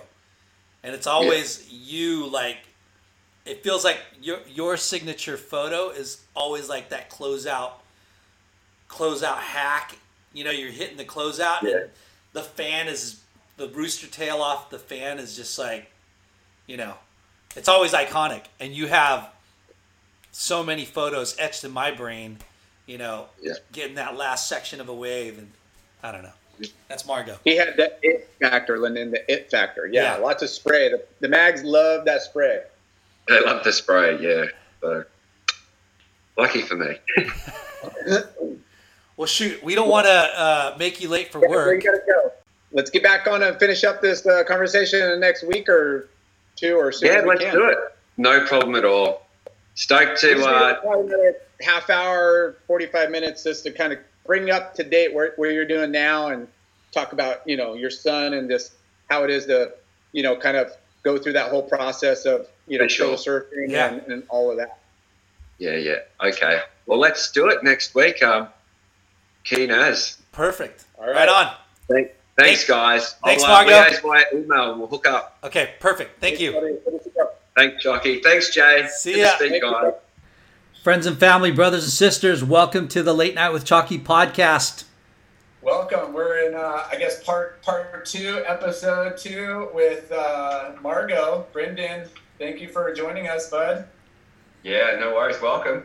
Yeah. We had we had to uh, we had to split the fun here just because of uh, scheduling and work and, and, and family duties, but uh, Exactly. we're, we're stoked to have you back on. I guess we left off was where we were talking about you know your signature kind of move where you you know you kind of hit the mags and that front side just big hack carve and you know how important just power surfing and rail surfing is today still. Yeah, well, I think it's um, like surfing in general is just such a creative. You know, there's your canvas, do what you want with it, and um, Yeah. it's so cool to see the air thing take off. You know, for many years, and it's I admire what those guys do so much. But um, I was never renowned for doing airs or anything like that. But um, Were you able to do them though, Margo? I, I could get in the air. Yeah? I couldn't, I couldn't really land them that well. I made one or two, but um, it was good fun trying. Yeah. in the air. Yeah. Lyndon, Lyndon gets in the air only when he's airdropping from the lift. But um, it's cool to see. Um, it's so in the modern day now how respected power surfing is, and and surfing on the actual wave is is where it's at. I think. Yeah. And it always will be because yeah, that's, that's where you are. It's, it's how you really your boards. It's all about how your boards work and everything. But um, yeah, surfing how will never die, and um, it's so cool to see it still respected. Who? I mean, having good rail work is kind of the fundamental of surfing. Whether you start from your bottom turn, get your top turn to your you know, corner, but um, the best air guys in the game also have the best rail work in the game as well, in my eyes. Yeah, for sure. Um, Margo, who, when you were growing up, who was it that you looked up to? Like, what power surfers were you into? Uh, well, just Occy, Occy, for sure. Like to me, he was a true power surfer. Uh, obviously, Tom Carroll. Uh, Tom Curren was more of a style surfer, but I think he was a power surfer with just the style as well. So just those three guys at the top of my head were just, you know, I power surfer, rail surfers, they sort of all come into one to me. Um, but Occy just seemed to have that real bit of raw, rah, grunge. Yeah, Occy. I mean, That's what was that sorry, you you you uh, cut out for a second there. What what did you say about Occy? Oh yeah, I was just saying about Ock, his uh, power surfing. Well, with his style, he's very raw style, and it's just so much grunt. So obviously showed a lot of spray, but just the way he connected his power turns through the into the next turn was just um, yeah something that just blew my mind um, that I wanted to do. Yeah, Low speed and power, the Flow and speed and power. yeah. He Occy always amazed me on how like he he would do a bottom turn into a vertical power hack and then straight into the bottom turn again up into another vertical power hack. Like not a lot of people can do that, right? Hundred percent, and Yeah. I, I think that's the key to all power surfing. I think if, if you can come off the bottom with a lot of confidence and, and a lot of trust in your surfboard and get that drive straight away, then you just feel like you've got, yeah, the you know the wall in front of you just delay. You know, it's all about timing then to, to put in that um, big gouge, Yeah. gouging turn. It's sort of like even talking about it, it's like, oh, I wish I had a way right now. You were actually express that feeling. Well, that that, that speed and and that's that speed and flow just opens up opportunity to, to it- bro- broaden your like options to do whatever you want on the wave. If you're struggling to generate speed, then you're you're doing everything you can to you know create. Now, of course, it's the quality of the waves, but anybody that is very talented and, and you know expert in surfing, you know, can make and and find that power even in the littlest of crappy waves. So you know, Exactly. and that makes So- I mean, Mm. surfing So, uh, waves is definitely the hard, hardest, obviously, with how junky it is. But um, yeah, I Yeah, mean, power, power surfing, it's still relevant in, in, in the little waves as well. Oh, that's to me just surfing little waves with powers. It's so hard. That's you've got to have the board, your surfboard so fine tuned, you know, for that, especially to know when to release that power to keep flowing with the rest of the wave. So that's that's it. it takes years and years of Yeah. skill, and you might not ever get it, but it's just a, Yeah. it's it's a, um, Well, that's the Yeah. beauty of And- surfing. and that's what still keeps us surfing today because we still want to be able to achieve that. So Heck yeah. Yeah. You know, the My mind, my mind's surfing 20, my body's surfing 60. I, I'm, and I'm right there in the middle at like 40. it's not 40 something, six soon. Yeah. Um, but.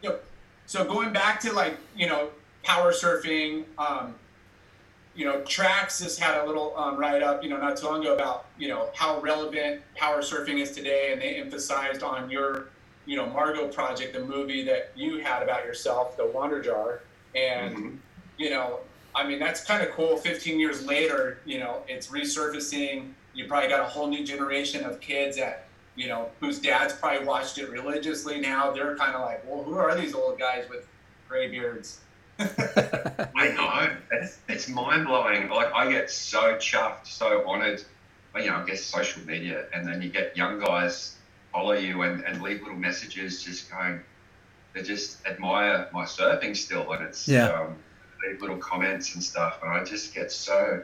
It's it blows my mind that I still feel relevant, like, because it, the trippy thing is for me now, like I don't know about you know year 2000 or the late 90s, and you think of uh, looking up to a generation 20, 30 years before me. It's like guys in the 70s, and it seemed like they were so old, and like the 70s seemed so long ago. Yeah.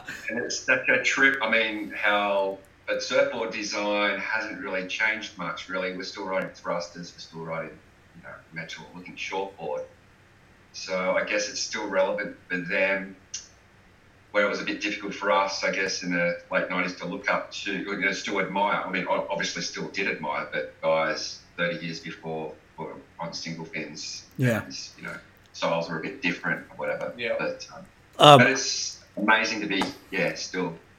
I wanted to. Uh, there's a couple things I want to talk about. The first thing was, you know, board designs back in the '90s, right? Like everyone seemed to be riding that same outline and design. Like Kelly, because because I worked at Huntington Surf and Sport, you know, the board of the day, the the soup de jour, right, was 6'2", 18 and a quarter, two and a two and a quarter, right, square tail, and that was pretty much what every freaking person rode through the 90s and everybody all the shapers rusty xanadu channel islands it seemed like everybody was on the same outline and dimensions um, were you kind of riding those same kind of dims or a variation of it I was riding a variation of it. I was obviously a little bit taller, a little bit heavier than Kelly. I was riding six fours, 18, three quarters, 19 by two and a half. So I was, everyone did look at my boards at the time going, geez, your boards are a bit, you know, a little bit wide, a little bit, you know, everyone was blown away that I was riding six fours. But I mean, it worked out with my height sort of thing. yeah yeah Um, remember how rockered out people's boards were back then too that was so rocket up. Yeah. Rocker. Yeah. Yeah, it was a trip, but it, it's funny now though. You're looking at guys who've gone so short that it looks like now people are looking at a little bit of length again in you know the 20, 2020 compared to what it was ten years ago. Yeah. Everyone was riding so short, even five years ago. So it's cool to see that longer shortboard come back into play, and I think it is helping with that rail to rail surfing, not that flat surfing, which I'm not a huge fan of. Um, but yeah, people ask, you know, Yeah. that, that you, know, you got your power surfing comes back into play once you've got more rail in the water. So yeah, it's cool to see that era of surfboard come back again, a, a little bit more length in Yeah. surfboards. So when did you um couple questions. When did you stop like making surf videos? And, and kind of what was your last surf video? Last surf video probably was um, a good friend of mine, Justin Gane, made a little documentary on, I guess, my surfing career. Yeah. Uh, so that was probably the last video I did called Wonder Jar. Okay. Um, but it's funny, we, I, you know, you guys, Taylor Steele did Momentum movies, and in Australia we did uh, Pulse. It's two Yeah. videos. We, we watched uh, them all. Yeah. Watched them all, yeah, classic. So, but Gainey's still frothing like a 18 year old kid, and he wants to bring out a video again now. Sick. Now, and he wants to bring out a new Pulse movie with all the old boys in it, which is pretty funny. Dude. So we're trying Send him to get ready and get fit and uh, Yeah. bring out a, I like a slow motion version of what we did. Get the ba- get the boys back together. More fun, more of a catch up, more of Yeah. a reunion. So that'd be sort of exciting. But Dude. we- Half but- the, half the segments us doing yoga and ice baths. Yeah. But uh, a couple of the kids are going to be involved as well. Like, yeah, we've all had children now and stuff. So I think my son might have a little part and whatnot. So That would be amazing. a little project. Yeah. A dad and kid uh, montage parts. Yeah. That'd be yeah. sick. So be exciting.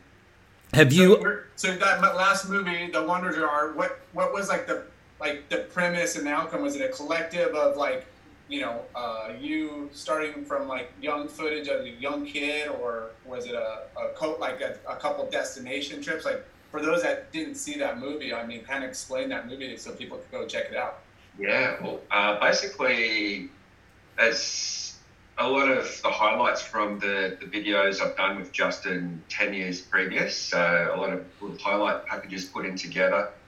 Um, I'd say a quarter of the movie's got that. Uh, the rest of the movie, we spent a year together traveling, you know, from Mexico or, or New Zealand and all around Australia.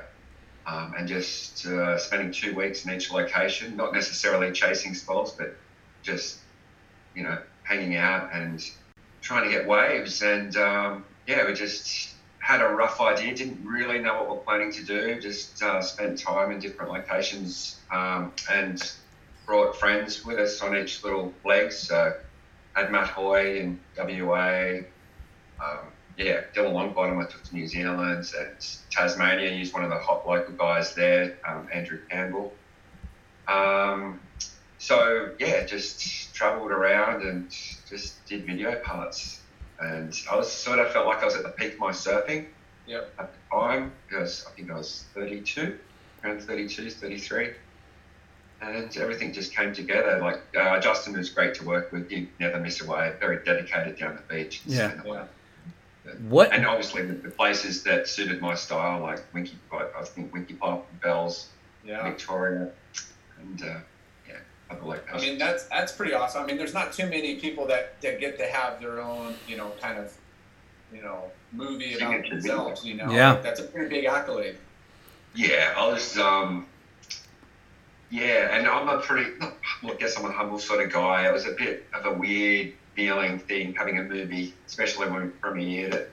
Um, you know, a movie based on yourself. Yeah. But you know, why not?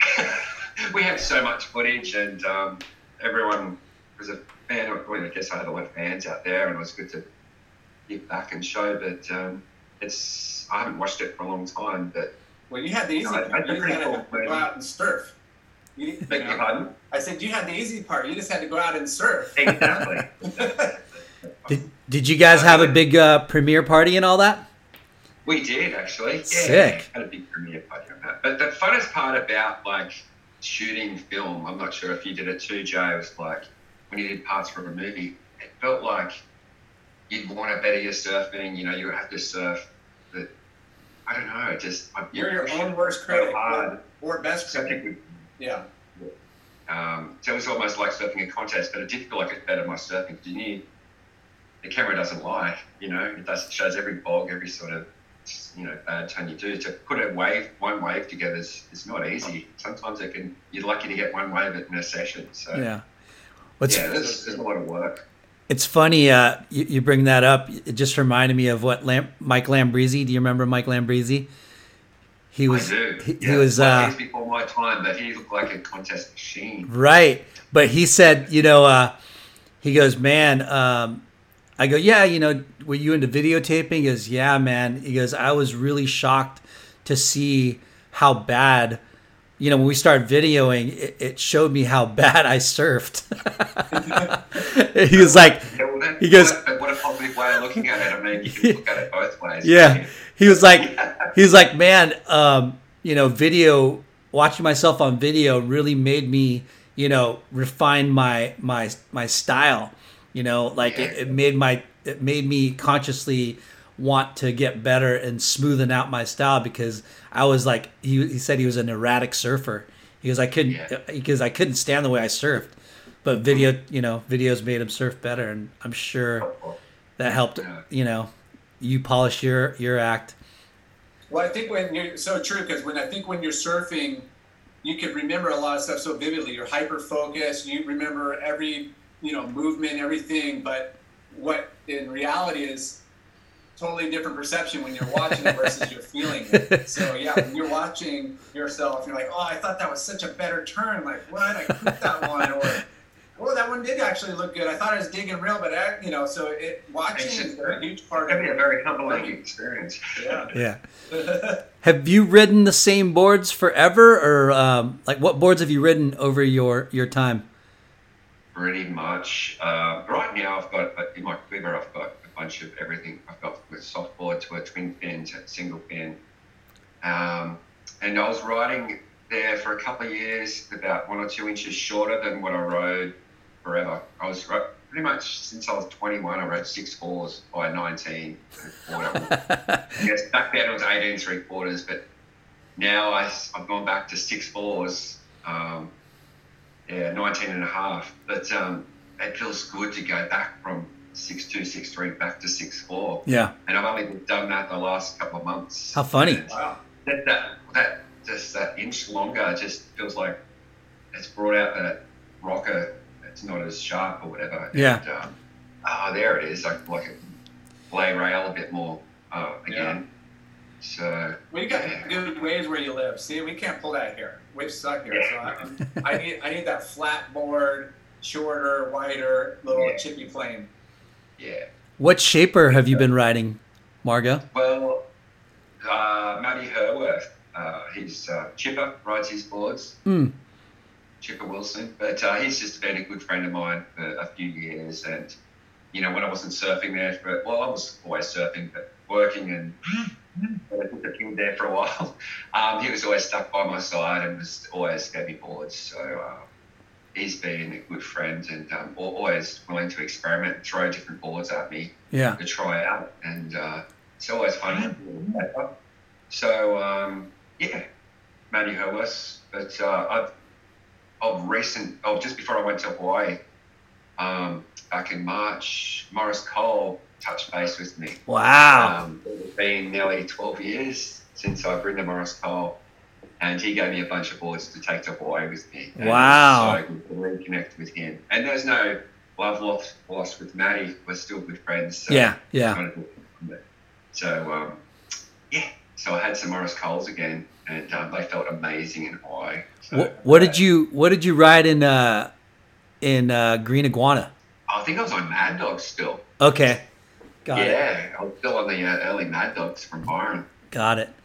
So, yeah. ha- have you had some magic uh, Maurice Coles in the past? Oh yeah, absolutely. Maurice Cole, just absolute legend of a guy, legend of a shaper. But yeah, uh, the best balls I had from Maurice were my step up guns. Mm. You know, six sevens to six tens. Is I never had a bad um, gun off Maurice. Yeah. Classic pintail six sevens, six tens were just all beautiful boards. Were you riding those reverse V's? And uh, and reverse V's, and actually one of the boards I got for Hawaii this uh, last trip was a reverse V. Wow! And it, to me, if the push and the speed is there in the wave, a reverse V can just feel amazing. Yeah. Yeah. Reverse V to a single concave. Kind of. Pretty much. Yeah. Yeah. Same. Yeah. I had one magic board from him. I actually took, took it off the the salesman rack at Huntington Surf and Sport. And I was like, I was working there, and I check, I check out all the boards, and I'm like, oh, this thing feels good. And I, I took it, and the thing was just unbelievable. What size was it, Lar?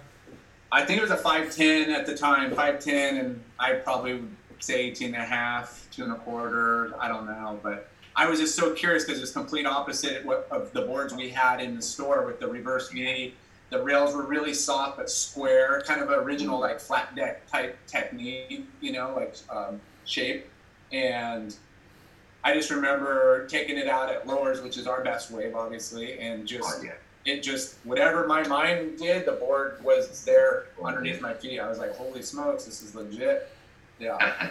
but I never got like customs from them. I was never able to like get customs like I did from Sam, Simon Anderson or some of the other, yeah. you know, Peter Daniels. Each time we traveled to different, you know, parts of the world, we would try to link up with a local shaper just to, you know, be in tune with, you know, other boards. How fun was that? I love that back in the day when we were, you know, doing the QS grind or whatever and going to South Africa and I can't remember the shape I got my board. Got a couple of boards up there and in Europe you get a couple of boards with someone else because yeah. you'll be away for months on end and obviously damage your boards or they get damaged by the planes and it's so good to just know that you had backups around the world. And when you got that backup from around the world, it was such a yeah, like, just gave you a confidence booster too. You know, you knew the boards you were bringing with you were you know your what you rode and you're your local shaper and you worked well but when you went to somebody that was from that territory. Exactly. And Jay, you just I don't know. I always felt like I got to get a couple boards from somebody that's in this area that knows this this wave, the power, the the you know whether it's J Bay or you know Sloppy Yeah. Beach Break. You know, they know what they're doing. exactly. Yeah, I remember going to the States too, and I think I got a Xanadu one year, and I just couldn't believe how much different, how good it felt surfing like Huntington's type, type waves that you guys have over there, the little bit softer wave. Yeah. But um, yeah, it's so good to get a board from a local shaper. Yeah. And, and we, we're big fans of just promoting, you know, local shapers in general and, and how important it is to our surf culture and industry. And yeah, I mean, I always press people like, hey, man, if you're going to go on a trip somewhere, yeah, you bring your board or two, but, you know, you could always plan ahead and try to pick up a board at that Yeah, that's a destination. fantastic too. idea. Yeah. Yeah. Yeah, we've So always done it. after, so after your like kind of pinnacle of your career with your your, your movie and and everything, what wh- how did you what was what came after your your your your run as a pro surfer? Yeah, uh, I worked for Billabong after that. I um, helped with the adventure division side of things, just uh, organising trips for guys, uh, obviously, to go on the adventures that I did. Um, Yep. So That sounds like an amazing job. That it was sounds like- cool. right at the start of like, yeah, sending guys on trips, and then if the waves were going to be really good, I was allowed to go on the trips too, which is pretty cool. But uh, and then I was uh, like an event coordinator for uh, the Billabong World Juniors that was big at Narrabeen many years ago, and I um, helped with the logistics of Chopu event um, in Tahiti. Uh, so I worked with Billabong for a few years there, which was cool. But then I just got to a stage where I had enough of the surf industry. Yeah. Yeah. I just felt like I was trying to be, you know, I was, you know, professional surfer, and then I worked for a company, and I was just like, I got a little bit turned off. So I just got bored with it, but just, I just had enough, and I just wanted to do something different. You, you can be honest. You got pissed at like how much these little punks were getting paid, and you're sitting behind a desk and you surf better than all of them on payroll. Come It was a hard transition. I'm not to lie, but um, yeah, but it, it felt good to sort of just get out, get out of the surf industry. I Yeah. don't know what it was, but I just um, had been there my whole life. Yeah. I mean, hats off to Billabong for, for, for keeping you in a, in a role and taking care of you and giving you that option. I mean, that's, Amazing, that's beautiful. yeah. It was so cool. Very, very fortunate to, that you know, I can't fault or say a bad thing about Billabong with what they've to me in my career. So what did you do But, after uh, Billabong? Did you put on like a work, work belt and boots and, a, and grab a hammer, or what, what did you do? Ah, I did a little bit of everything. I just laboured. Um, anyway, I ended up working at the airport, actually. Just, yeah, grinding away at the airport, which still allowed me to surf or whatever. And yes, I've been there for, for many years and just, uh, just cruised and just um, sort of didn't surf there for a little bit, but then got back into surfing. Um, and my son uh, obviously had kids and whatever, and um, just wanted to spend time with them and then watch them grow. And then introduced my son into surfing, and all of a sudden he's a well, he's, he's a young man now, and watching his little career take off. So, Yeah. yeah, it's sort of been it's amazing. All of a sudden, the years tick by. The older you get. Um, Yeah. What age did you get? What age did you get your grom in the water? I probably got him in a little bit too young um, and got him dead off. I think, you know, when he was about five or six, I was like, come on, we're going to try to take him out the back. And um, he Yeah. got pretty smashed. And I, I didn't surf for a long time after that. and then just, sort of- but I'm not going to be one of those pushy dads. Not that I was. But, Hear that, Lar? Yeah. I didn't put. um, and then just let him find his, his own feet. But uh, yeah, it was just fun just watching him, just to have that connection. And my daughter too, like I used to push her into waves and spend that time and just it was just felt like a nice quality time together, sharing that ocean experience that I had when I was young, that my dad helped me with. Um, Yeah. And then introduced my kids to the ocean. So yeah, and then yeah. it's just all How, how old is your uh. How old's your son and daughter now? Uh, my daughter's 16 and Micah's uh, just turned 19, actually. Wow, So okay. He's a young man. Yeah.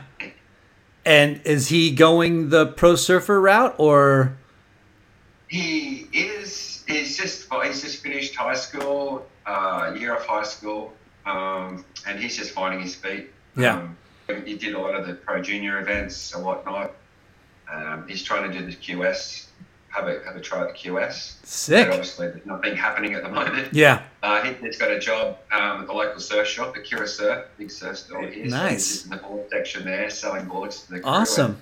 He's just surfing and trying to do little video parts, and he's just having fun. Just I just want him to just do what he wants. Just no pressure. Yeah. Yeah. Um, enjoy himself for a year, and then uh, work out whether he should uh, get on the tools. Yeah. I think that part of the, the part of the, the hardest thing about being a parent is you- you don't want them to grow up too fast. You want them to have fun, but you want them to be like, okay, like this is what I want to do in life, and you, you know you need to be responsible. And what Exactly. we have here and what we've given you is because of a lot of hard work. Nobody's going to give it to you, so you got to have that that balance of pushing them and driving them to be successful, but also like let them just be a, a kid and travel and surf and, and doing whatever they're, they're passionate about. Exactly, and now he's at that age. He's he's 19. He's his own man, and it's and it's his decision. I'm just there for. A, if he ever needs the advice, I'm there for him. But Are you, are you on the Are you on the beach with the video camera? Sorry. Are you on the beach videoing him? No, I'm not. No, I just go down that beach though and do watch. But um, I'm out there more with him than I ever have been. I used to be down there with the with the film camera, but I just love getting in the water now too. Like I've, I'm surfing more than I have for years. Yeah, That's awesome. Yeah. So That's what it's all about. yeah.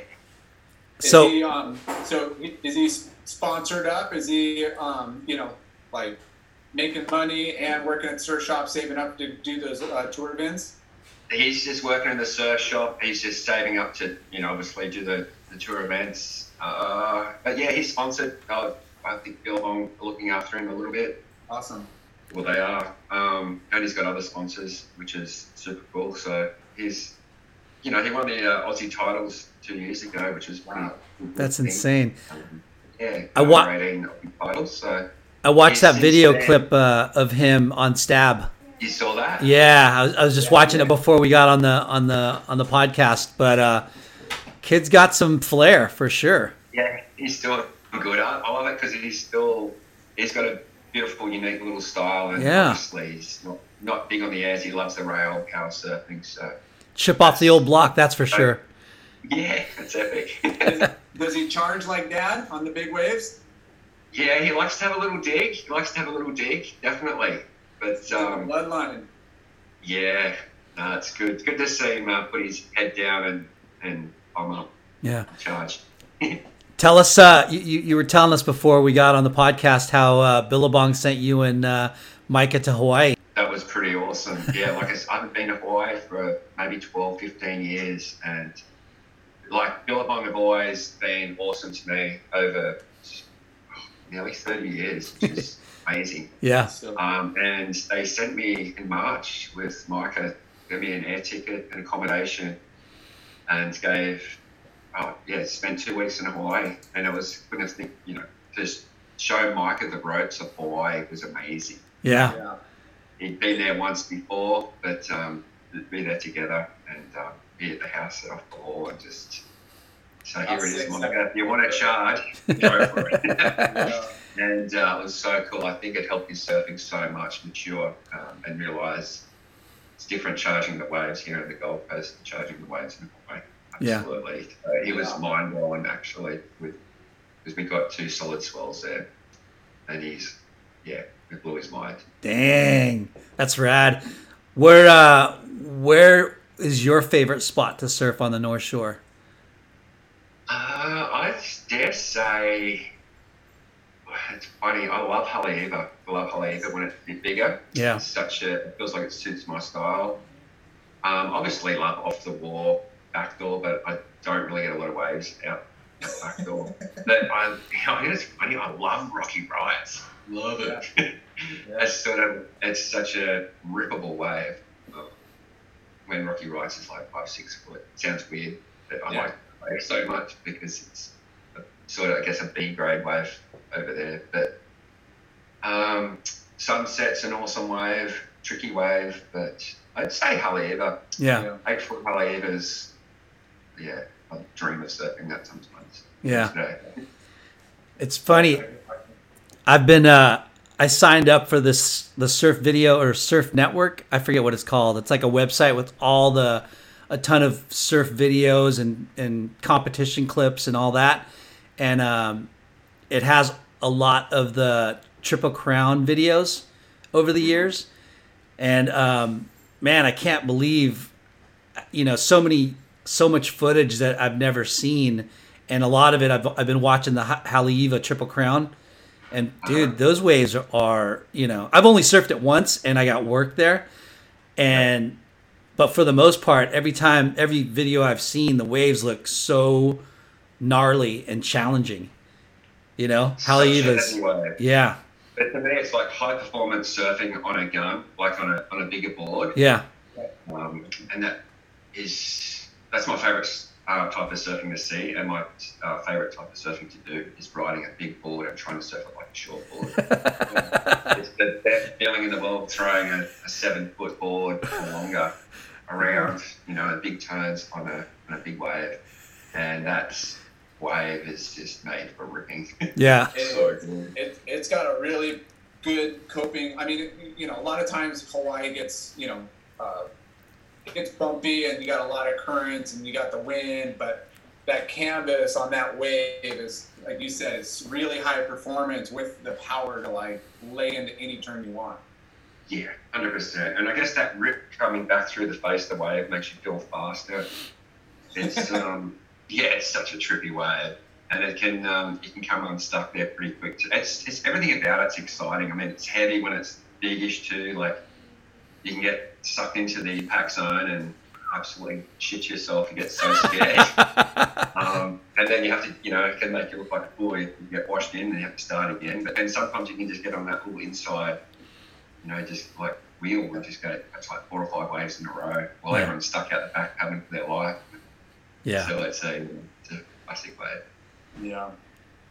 So going going back to like your your son and him pursuing the surfing career, I mean, we like to talk about you know just the dynamics of the industry and, and where surfing is at like it's it's got to be pretty hard these days just like it was when we were you know trying to make a name for ourselves but yeah you know with not as many movies being out you know the support system you know quite isn't there with traveling in, in big groups it's kind of like more back to individual and, and self-promotion you know versus relying on a filmer like a taylor steele to help mm. you know project you or working with a magazine, you know, a company that was advertising in magazines every month that were like putting you out there. So now a lot of that's gone.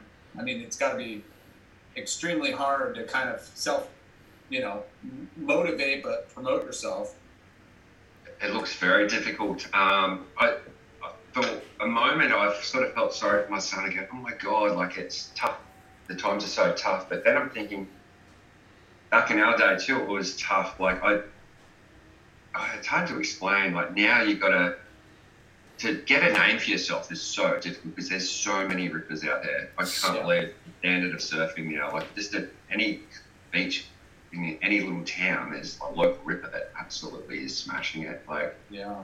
The standout is um, you've got to be really, really good in this day and age. But uh, yeah, it's it's funny. Like we get so saturated with um, social media um, and kids bringing out clips, and it's it's so hard for the mind to be blown away by certain people. So it's like you've got to be really good at what you're doing in this day and age. Um, yeah. But yeah, I guess that's what it's, it's, it's different now, isn't it? You've got to have a guy on the beach filming yourself and, and then putting little bits and pieces together. And yeah. It's a lot so hard to try and make it this um, this day and age. But that's why I think you just got to come back to individual style, not try and copy anyone else. Just be yourself as a person. Yeah. And if you express that, it's you know that's what people want to see something unique. Yeah. Yeah. Not copying someone else, you know, if they want to copy Mick Fanning style or John Parker style, just do your own thing. And I think that's what's going to separate yourself from the rest of the crowd because everyone out, like, so blown away. So many people are trying to copy other people, trying to be someone. Yeah. I think in this day and age, especially if it's more about video parts or whatever, you want to look a bit different from yeah. the best surfers out there now. You got to, yeah. So you got to be a freak. Have you uh have you have you had the chance to surf any of the wave pools at all? No, I never surfed an artificial wave in my life. Damn. I'd love to. Why don't you call Occy and get on that plunger deal? I know. Yeah, to get stuck down that bloody. That thing looked dangerous. That thing's so weird. Uh, yeah, I'd like to get up there. I still think I don't know what's going on with that thing. You see little bits and pieces of it, yeah, and then it, I think it's still like a test thing up there. yeah. It seemed like it's in the middle of nowhere that thing. yeah. It's, But I was, I was almost got down to the one in Victoria. There's uh, URBNSURF. down. Yeah, but uh, we can't get in there right now because of the coronavirus. Yeah. Um, but I'll, I'm sure I'll get to surf one one day. Yeah, I'm sure you will. Love to surf Kelly's. I've I've done it uh, a couple different times. It's phenomenal, man. If if uh, when you get the chance, Margo, you you got to take it. You and your son, you got to get out here and, and, and give it a go. yeah, it's amazing. Yeah. Looks like it looks long, huh? Looks like you get really worn out after one or two waves in a row. Oh, for sure. It's like uh, if you look at that right, it, I mean, it reminds you of Kirra, you know, Yeah. or or something like it. You know, I think in the um, I think that's what Kelly had in mind. You know, when he when they designed that wave. For sure. But it's it's a trip, man. It is a it's a 700 yard long pool. So you catch it, you know, from like one end of the pool and ride it to the end. But you you probably are riding standing up on a wave for about 500 yards. You know? Yeah, no. It's it's it's pretty amazing, and hopefully hopefully you get to take take part in that. Uh, well, Kelly's wave for sure, but that one in uh, URBNSURF and was it Melbourne? Is it It's in Victoria? Melbourne, yeah. Okay. Near the airport there. Yeah. Yeah. Almost got down there actually a couple of months ago, but uh, anyway, I'll, I'm sure I'll get down there soon. Yeah, yeah. So they better they better pump up that that size though. You know. this isn't Margo size. Definitely don't need my gun down there, unfortunately. So I read something that you were a bit of a bird watcher. Is that true? Oh, when I was really young. well, when I was about 12 years old, my parents travelled around Australia.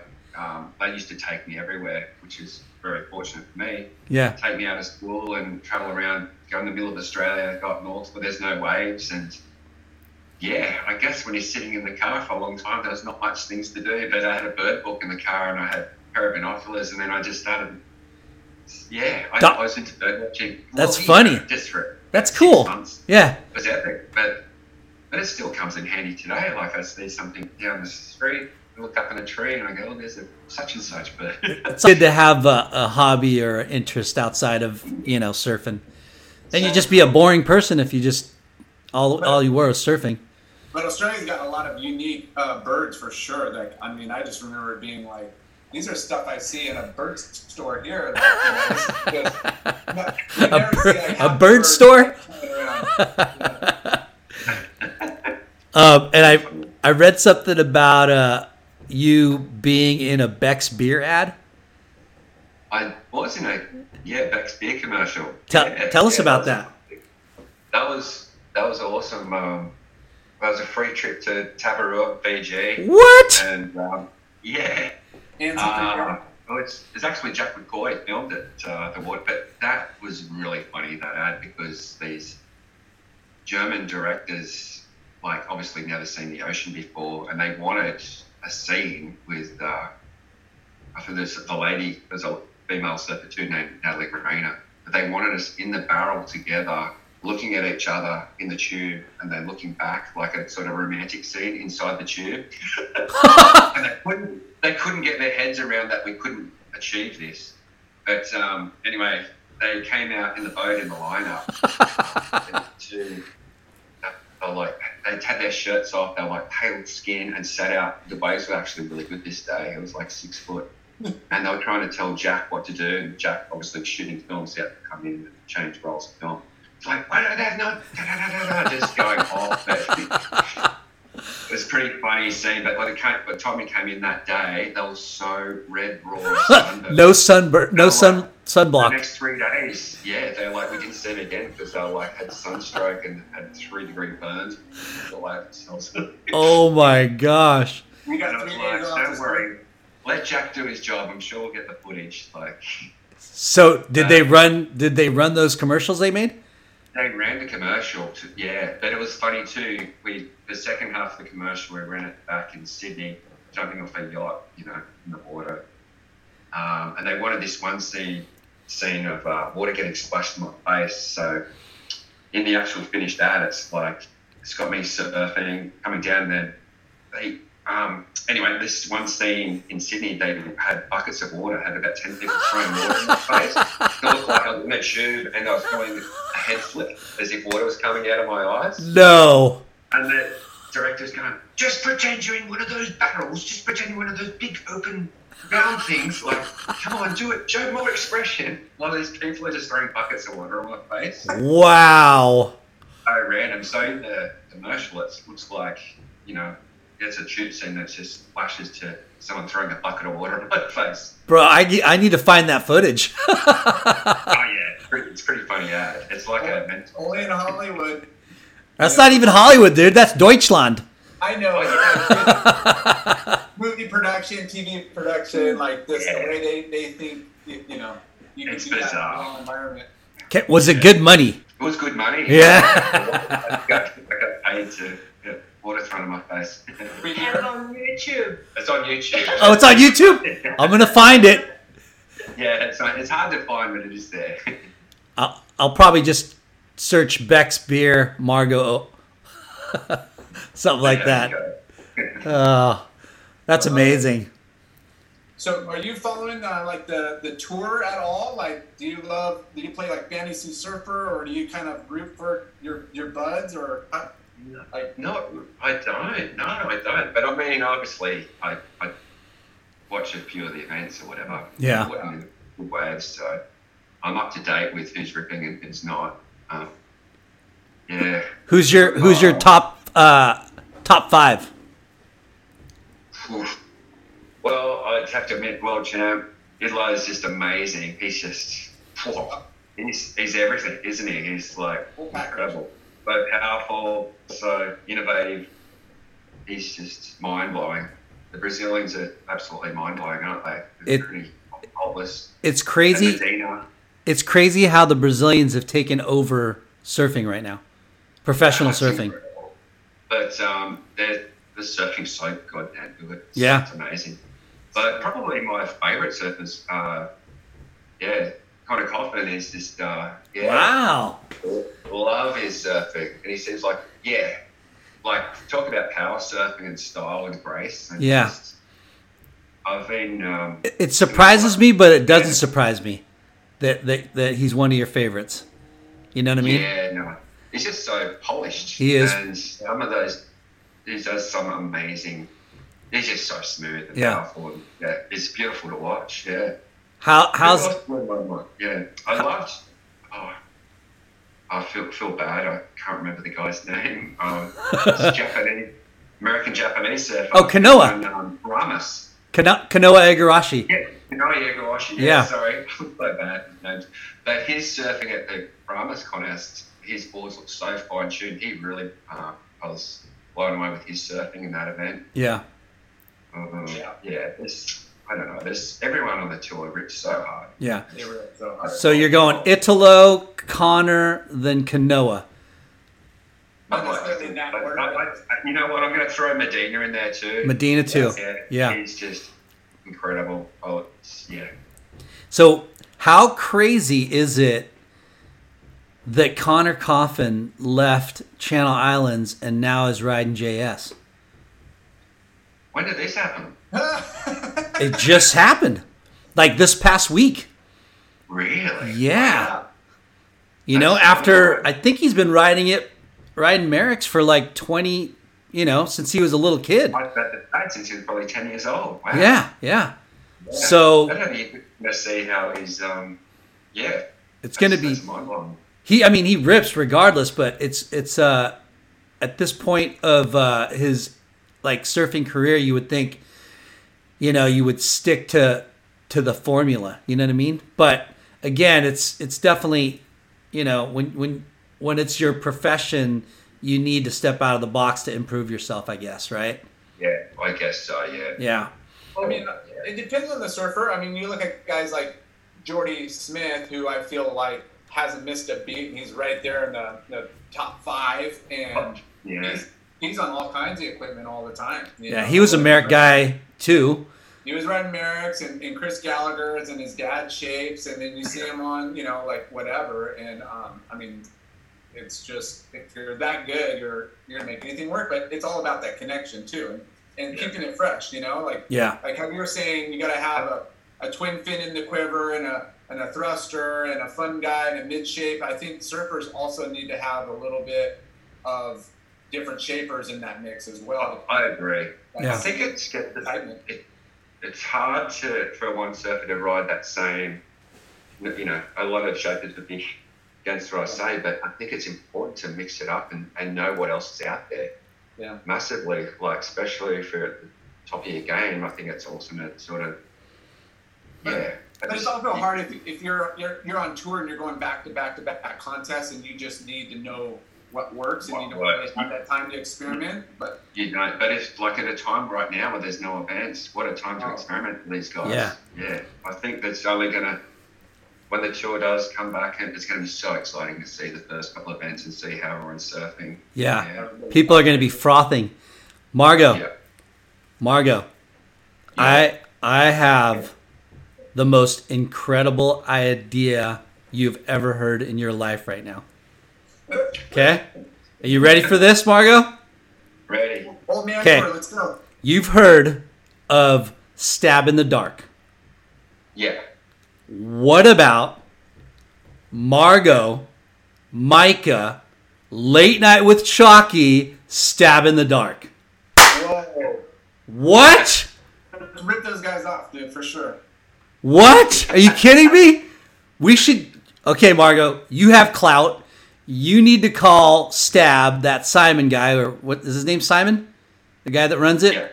You should call him and say, hey, we need to do a Margo, Micah, Late Night with Chalky, Stab in the Dark, get Pyzel, get Matt Biolos, get Chad Isles. and we do the Stab in the Dark. What do you think about that? That sounds amazing. Let's do it. With we'll, we'll we'll release it. We'll have everybody you know vote in and tell them to uh, to to to tag and comment "Stab in the Dark," right? That'd be sick. How sick would that be if they did a father and son, a Micah and Margo, Margo and Micah fucking stab in the dark? That would be insane, That'd be epic. Right? So good. because that that's never been done. That concept of, of stab in the dark, you know, and these It's guys. really cool. Yeah, yeah. They do be epic to go away on a boat trip and uh, with a bunch of different boards. That's for sure. Oh man, I of of one of the yeah seriously right. I would love to try a Pyzel. I I feel like Pyzels would work for me, but Just saying, just burn it out there. yeah. Yeah, uh, we're looking for sponsorships on the show. You know, obviously, like any shaper that wants to throw boards our way, we, we love you. Dude, Stamps makes killer boards. We love them. I love them. Uh, Doc makes killer boards. We love them. But a Pyzel would be sick to ride. Yes. Well, let's. We're, we're gonna come up with a petition. Margo, Micah, Late Night with Chalky, Stab in the Dark. There you go. Love it. We threw it out in the universe.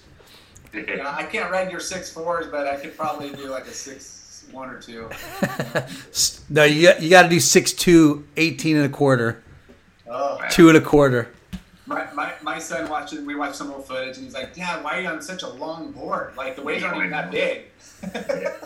It's so funny. Uh, that's so good.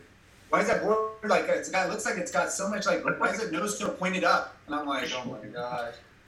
Yeah. It's a classic, huh? So funny. So, Margo, have you, um, besides surfing, have you tried any of the extracurricular like kite surfing or foiling or any of those other things? No, haven't tried anything different. Now I just stand up paddleboard. I've tried stand up paddleboarding. That's about it. Yeah. Um, never tried a foil. Um, kite surfing looks amazing to Yeah. try, um, but I've never been in position to try that. But no, not Yeah. really. Yeah. just normal surfing. Nice. That's good. I do get. I love, I love getting on a longboard though. Every now and then, I find that it's when it's really small. Yeah. There's no effort required on the body. Surfing small waves is hard work now. So um, if it's one foot and I haven't surfed in a while, I'll get out there on board and have a ball. Whatever gets you out there, it's all matters. Exactly. Have you uh, have you done any of the? Uh, are you part of one of the board riders clubs? Uh, I was. I've just moved. I was living in a little town just half an hour south of where I live now, Akira, uh, called Cabarita, and uh, was in the local board riders there for a few Mm. years. Nice. a, a cool little community. Every you know first Sunday of the month, you know barbecues down the beach and That's so awesome. going to beer meets with the young guys, and yeah, it was it was epic. So I do miss that actually, but and because of what's happening in this, you know, at the moment, coronavirus, it's not happening, and it is the season for board riders. Um, but yeah, I was in a local Cabarita board riders club. for, Sick.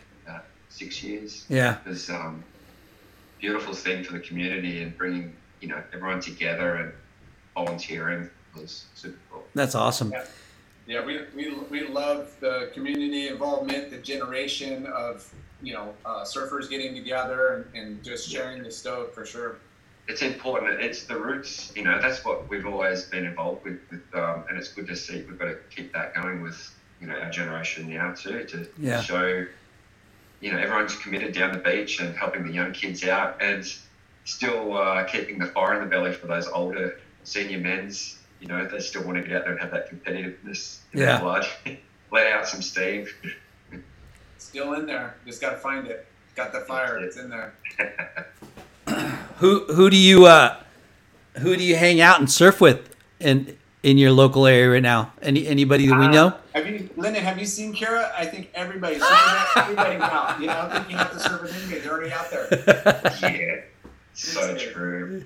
Um, yeah, I pretty much live in the world's most crowded surf spot, um, so don't really need to go. surfing Oh, Patrol. You got a buddy or two that you call up, or your son, or like, what do you, you, you just go? Well, like I said, I still love traveling back to where I lived. It's only like 25 minute, half an hour drive, um, and get on some open beach breaks. But I usually surf with my friend Justin Gane, who films Pulse. He's does quite a bit. Um, Neal Purchase, good friend of mine. Wow. So usually Percher, Gainey, and another friend Josh. The four of us usually hook up and surf. That's at cool. Times a week. Um, it's always good to reconnect and have a bit of a laugh and fun with those boys. Yeah, so I surf with those guys a bit. Is Yeah. is Occy living in uh, by you at all or? Ock lives at Snapper. Okay. Yeah, he's busy doing his. I see Ock little bits and pieces now, not as much. Uh, his birthday was just the other week, and I went around there the other night, had a bit of a laugh with him. Nice. But uh, I don't see Ock that much. Uh, yeah, it's funny because you know, the older you get, everyone's just busy doing their own thing. Yeah. So, For sure. Yeah. Uh, but I caught up with or Nathan Hedge, uh, Mick Fanning, Troy Brooks. Who else was there? Just a couple of the older boys. Well, they're younger than me, but um, we caught up for Hedgie's birthday at um, off the wall at D-Bah. We all met at like six thirty in the morning and just took over. Just, Awesome. For the few guys around there, but it was just fun to connect with a couple of those guys. Yeah. Catch up with Mick again, and and Parko came out too. So it was um, if someone would have filmed that session, oh my god, there's some ripping going on. No kidding, dude. That'd be a And it's cool good. to see Parko still riding a twinny and riding something different. He said he hadn't surfed a conventional board since he, you know, finished, you know, since he retired on tour. How He's- funny. he's riding something different. Yeah. Yeah. He's in cruise mode. You know, just wants to. Yeah. No, no, no jersey on, just out for the fun of it. Exactly. So it's sort of, um, but he's obviously still ripping. Oh, for sure. Come on. Mr. Smooth, come on. That guy's on it for sure. Well, yeah, so it's, we always see one of the boys out in the surf or, or so, so it's good. But Dread Bar's a funny place. You can, if you don't sort of have the, you know, narrow, you know, you've got to, you can get chatting to one person, then you get chat to another, one, then all of a sudden everyone's catching waves and you're sitting out the back. back. being sociable. Yeah. so it's hard to keep talking to people. You just want to go out there and catch waves. But I guess if you're a bit lonely and bored, you can go surf, Duranbah, Snapper, and have, there's always someone there to talk to. Yeah, yeah. It, it, do, do you show up there and there's still like 10 cameras on the beach and guy, is it still the hot spot? Oh, Duranbah is, yeah. Yeah. There's always someone. Because I mean, it picks up a ton of swell. It's wedgy. It's a, I mean, it's an unbelievable fun beach break. But that, you know, with the park It's lot the way it is, it's like you're guaranteed to get waves, and it, and it's, it's, I mean, it's a dream. It is. It's a high performance place, definitely. There's always cameras there, yeah. So it's it's a little mini circus there, but it's funny like enough if Snapper is good around the corner, as soon as the swell is east, it can be like everyone who just gets that mindset of going to Snapper and Duranbah could only be like 20 guys out along the whole stretch, which is Yeah. not a lot of guys, and you can get some plenty of waves still out there Yeah. if you time it right. And you like to go over over the river and get a little less crowded. Yeah. you know that, Jay. I know the spots. yeah, I need to, I need to come back you do. When this Hasn't COVID. changed. Hasn't changed. Yeah. How Yeah, long's it been since you've been over in Oz? 20 years. Wow. Yeah, wow. It's, uh, Way long. I still have not been to Oz. That's one on my bucket list. Check. I got to check that off. Yeah. Well, Uh, when we do the uh, stab in the dark, Margo, Micah, late night with Chalky, we'll you're coming. we're going to Mentawais, and then on the way back, we'll we'll do the second half of the stab in the dark in Australia. Do the East Coast as well. We're on to it. If we're gonna dream, we're gonna dream big. yeah. Why not? I love it. Well, anything else? I mean, what do you, you know, anything else? Uh, you know, you want to tell our fabulous listeners uh, about your your life and your your where you're at and where you're going? Not much. I'm just um, very happy and content with my life at the moment. Um, yeah, and surfing pretty much more than I have for a long time. Yeah. And always, yeah, trying to Found push you. it, surfing and yeah, Yeah. Well, For. I was stoked that uh, you know my friend Dave, who's Sauve watches, right? He's the one that connected us, uh, Dave Bonaventura. Um, yes. And when he told me, he goes, "Hey, how about doing a, a thing with uh, a, a podcast with Margo?" And I'm like, "How do you know Margo?" And he's like, "Oh, you know, we we connected on on something, and I, you know, I've given him watches before. And uh, uh, you know, you want me to hit him up?" I'm like, "Hell yeah, I want you to hit hit him up." And then when he said that you were uh, down for it, I was like, "Dude, that's insane." So, you Yeah, know, thank you. um, it was uh, it was great, like connecting with you and and talking about you and and uh, your your wealth of history and surfing. I mean, you know, your your generation of surfers and the and, and what you get you guys did in, in the Billabong Bunyip Dreaming and Green Iguana and you know Sons of Fun. Those things will you know help they help progress surfing and and Margo's definitely one of the icons of of uh, power surfing and we, we were stoked to have you on the show. no, I, uh, thank you for having me on the show. Um, it's an honour. It's uh, too cool. Yeah. Um, I'd love to catch like, I haven't really done many interviews for many years, and it's nice to you guys to think of me. Yeah. Very After this, you're gonna have sponsors calling you. You're back on tour. All right. And we're gonna make this, you know, we're gonna make the stab in the dark happen, Margo. We're gonna make it happen. yeah. Sounds amazing. Well, Well, thanks, guys. yeah, I man. it. I'm gonna hit you up. Uh, I'm gonna hit you up for some old photos and video clips so we can promote it this next week. Yeah. Cool, man. No worries at. Thank you so much for uh, spending time with us, man. Keep ripping. I'm gonna, I'm gonna keep following all your coolness on your uh, your page. So keep posting. Cheers, Jay. All Chalky. right. Thank you. Thanks so much. All right, man. Peace. Margo. Yeah. Cheers, guys. Cheers. All good. So hit me up with um, whatever you need. Perfect. Okay. Thank you. Okay. You're welcome. See you guys.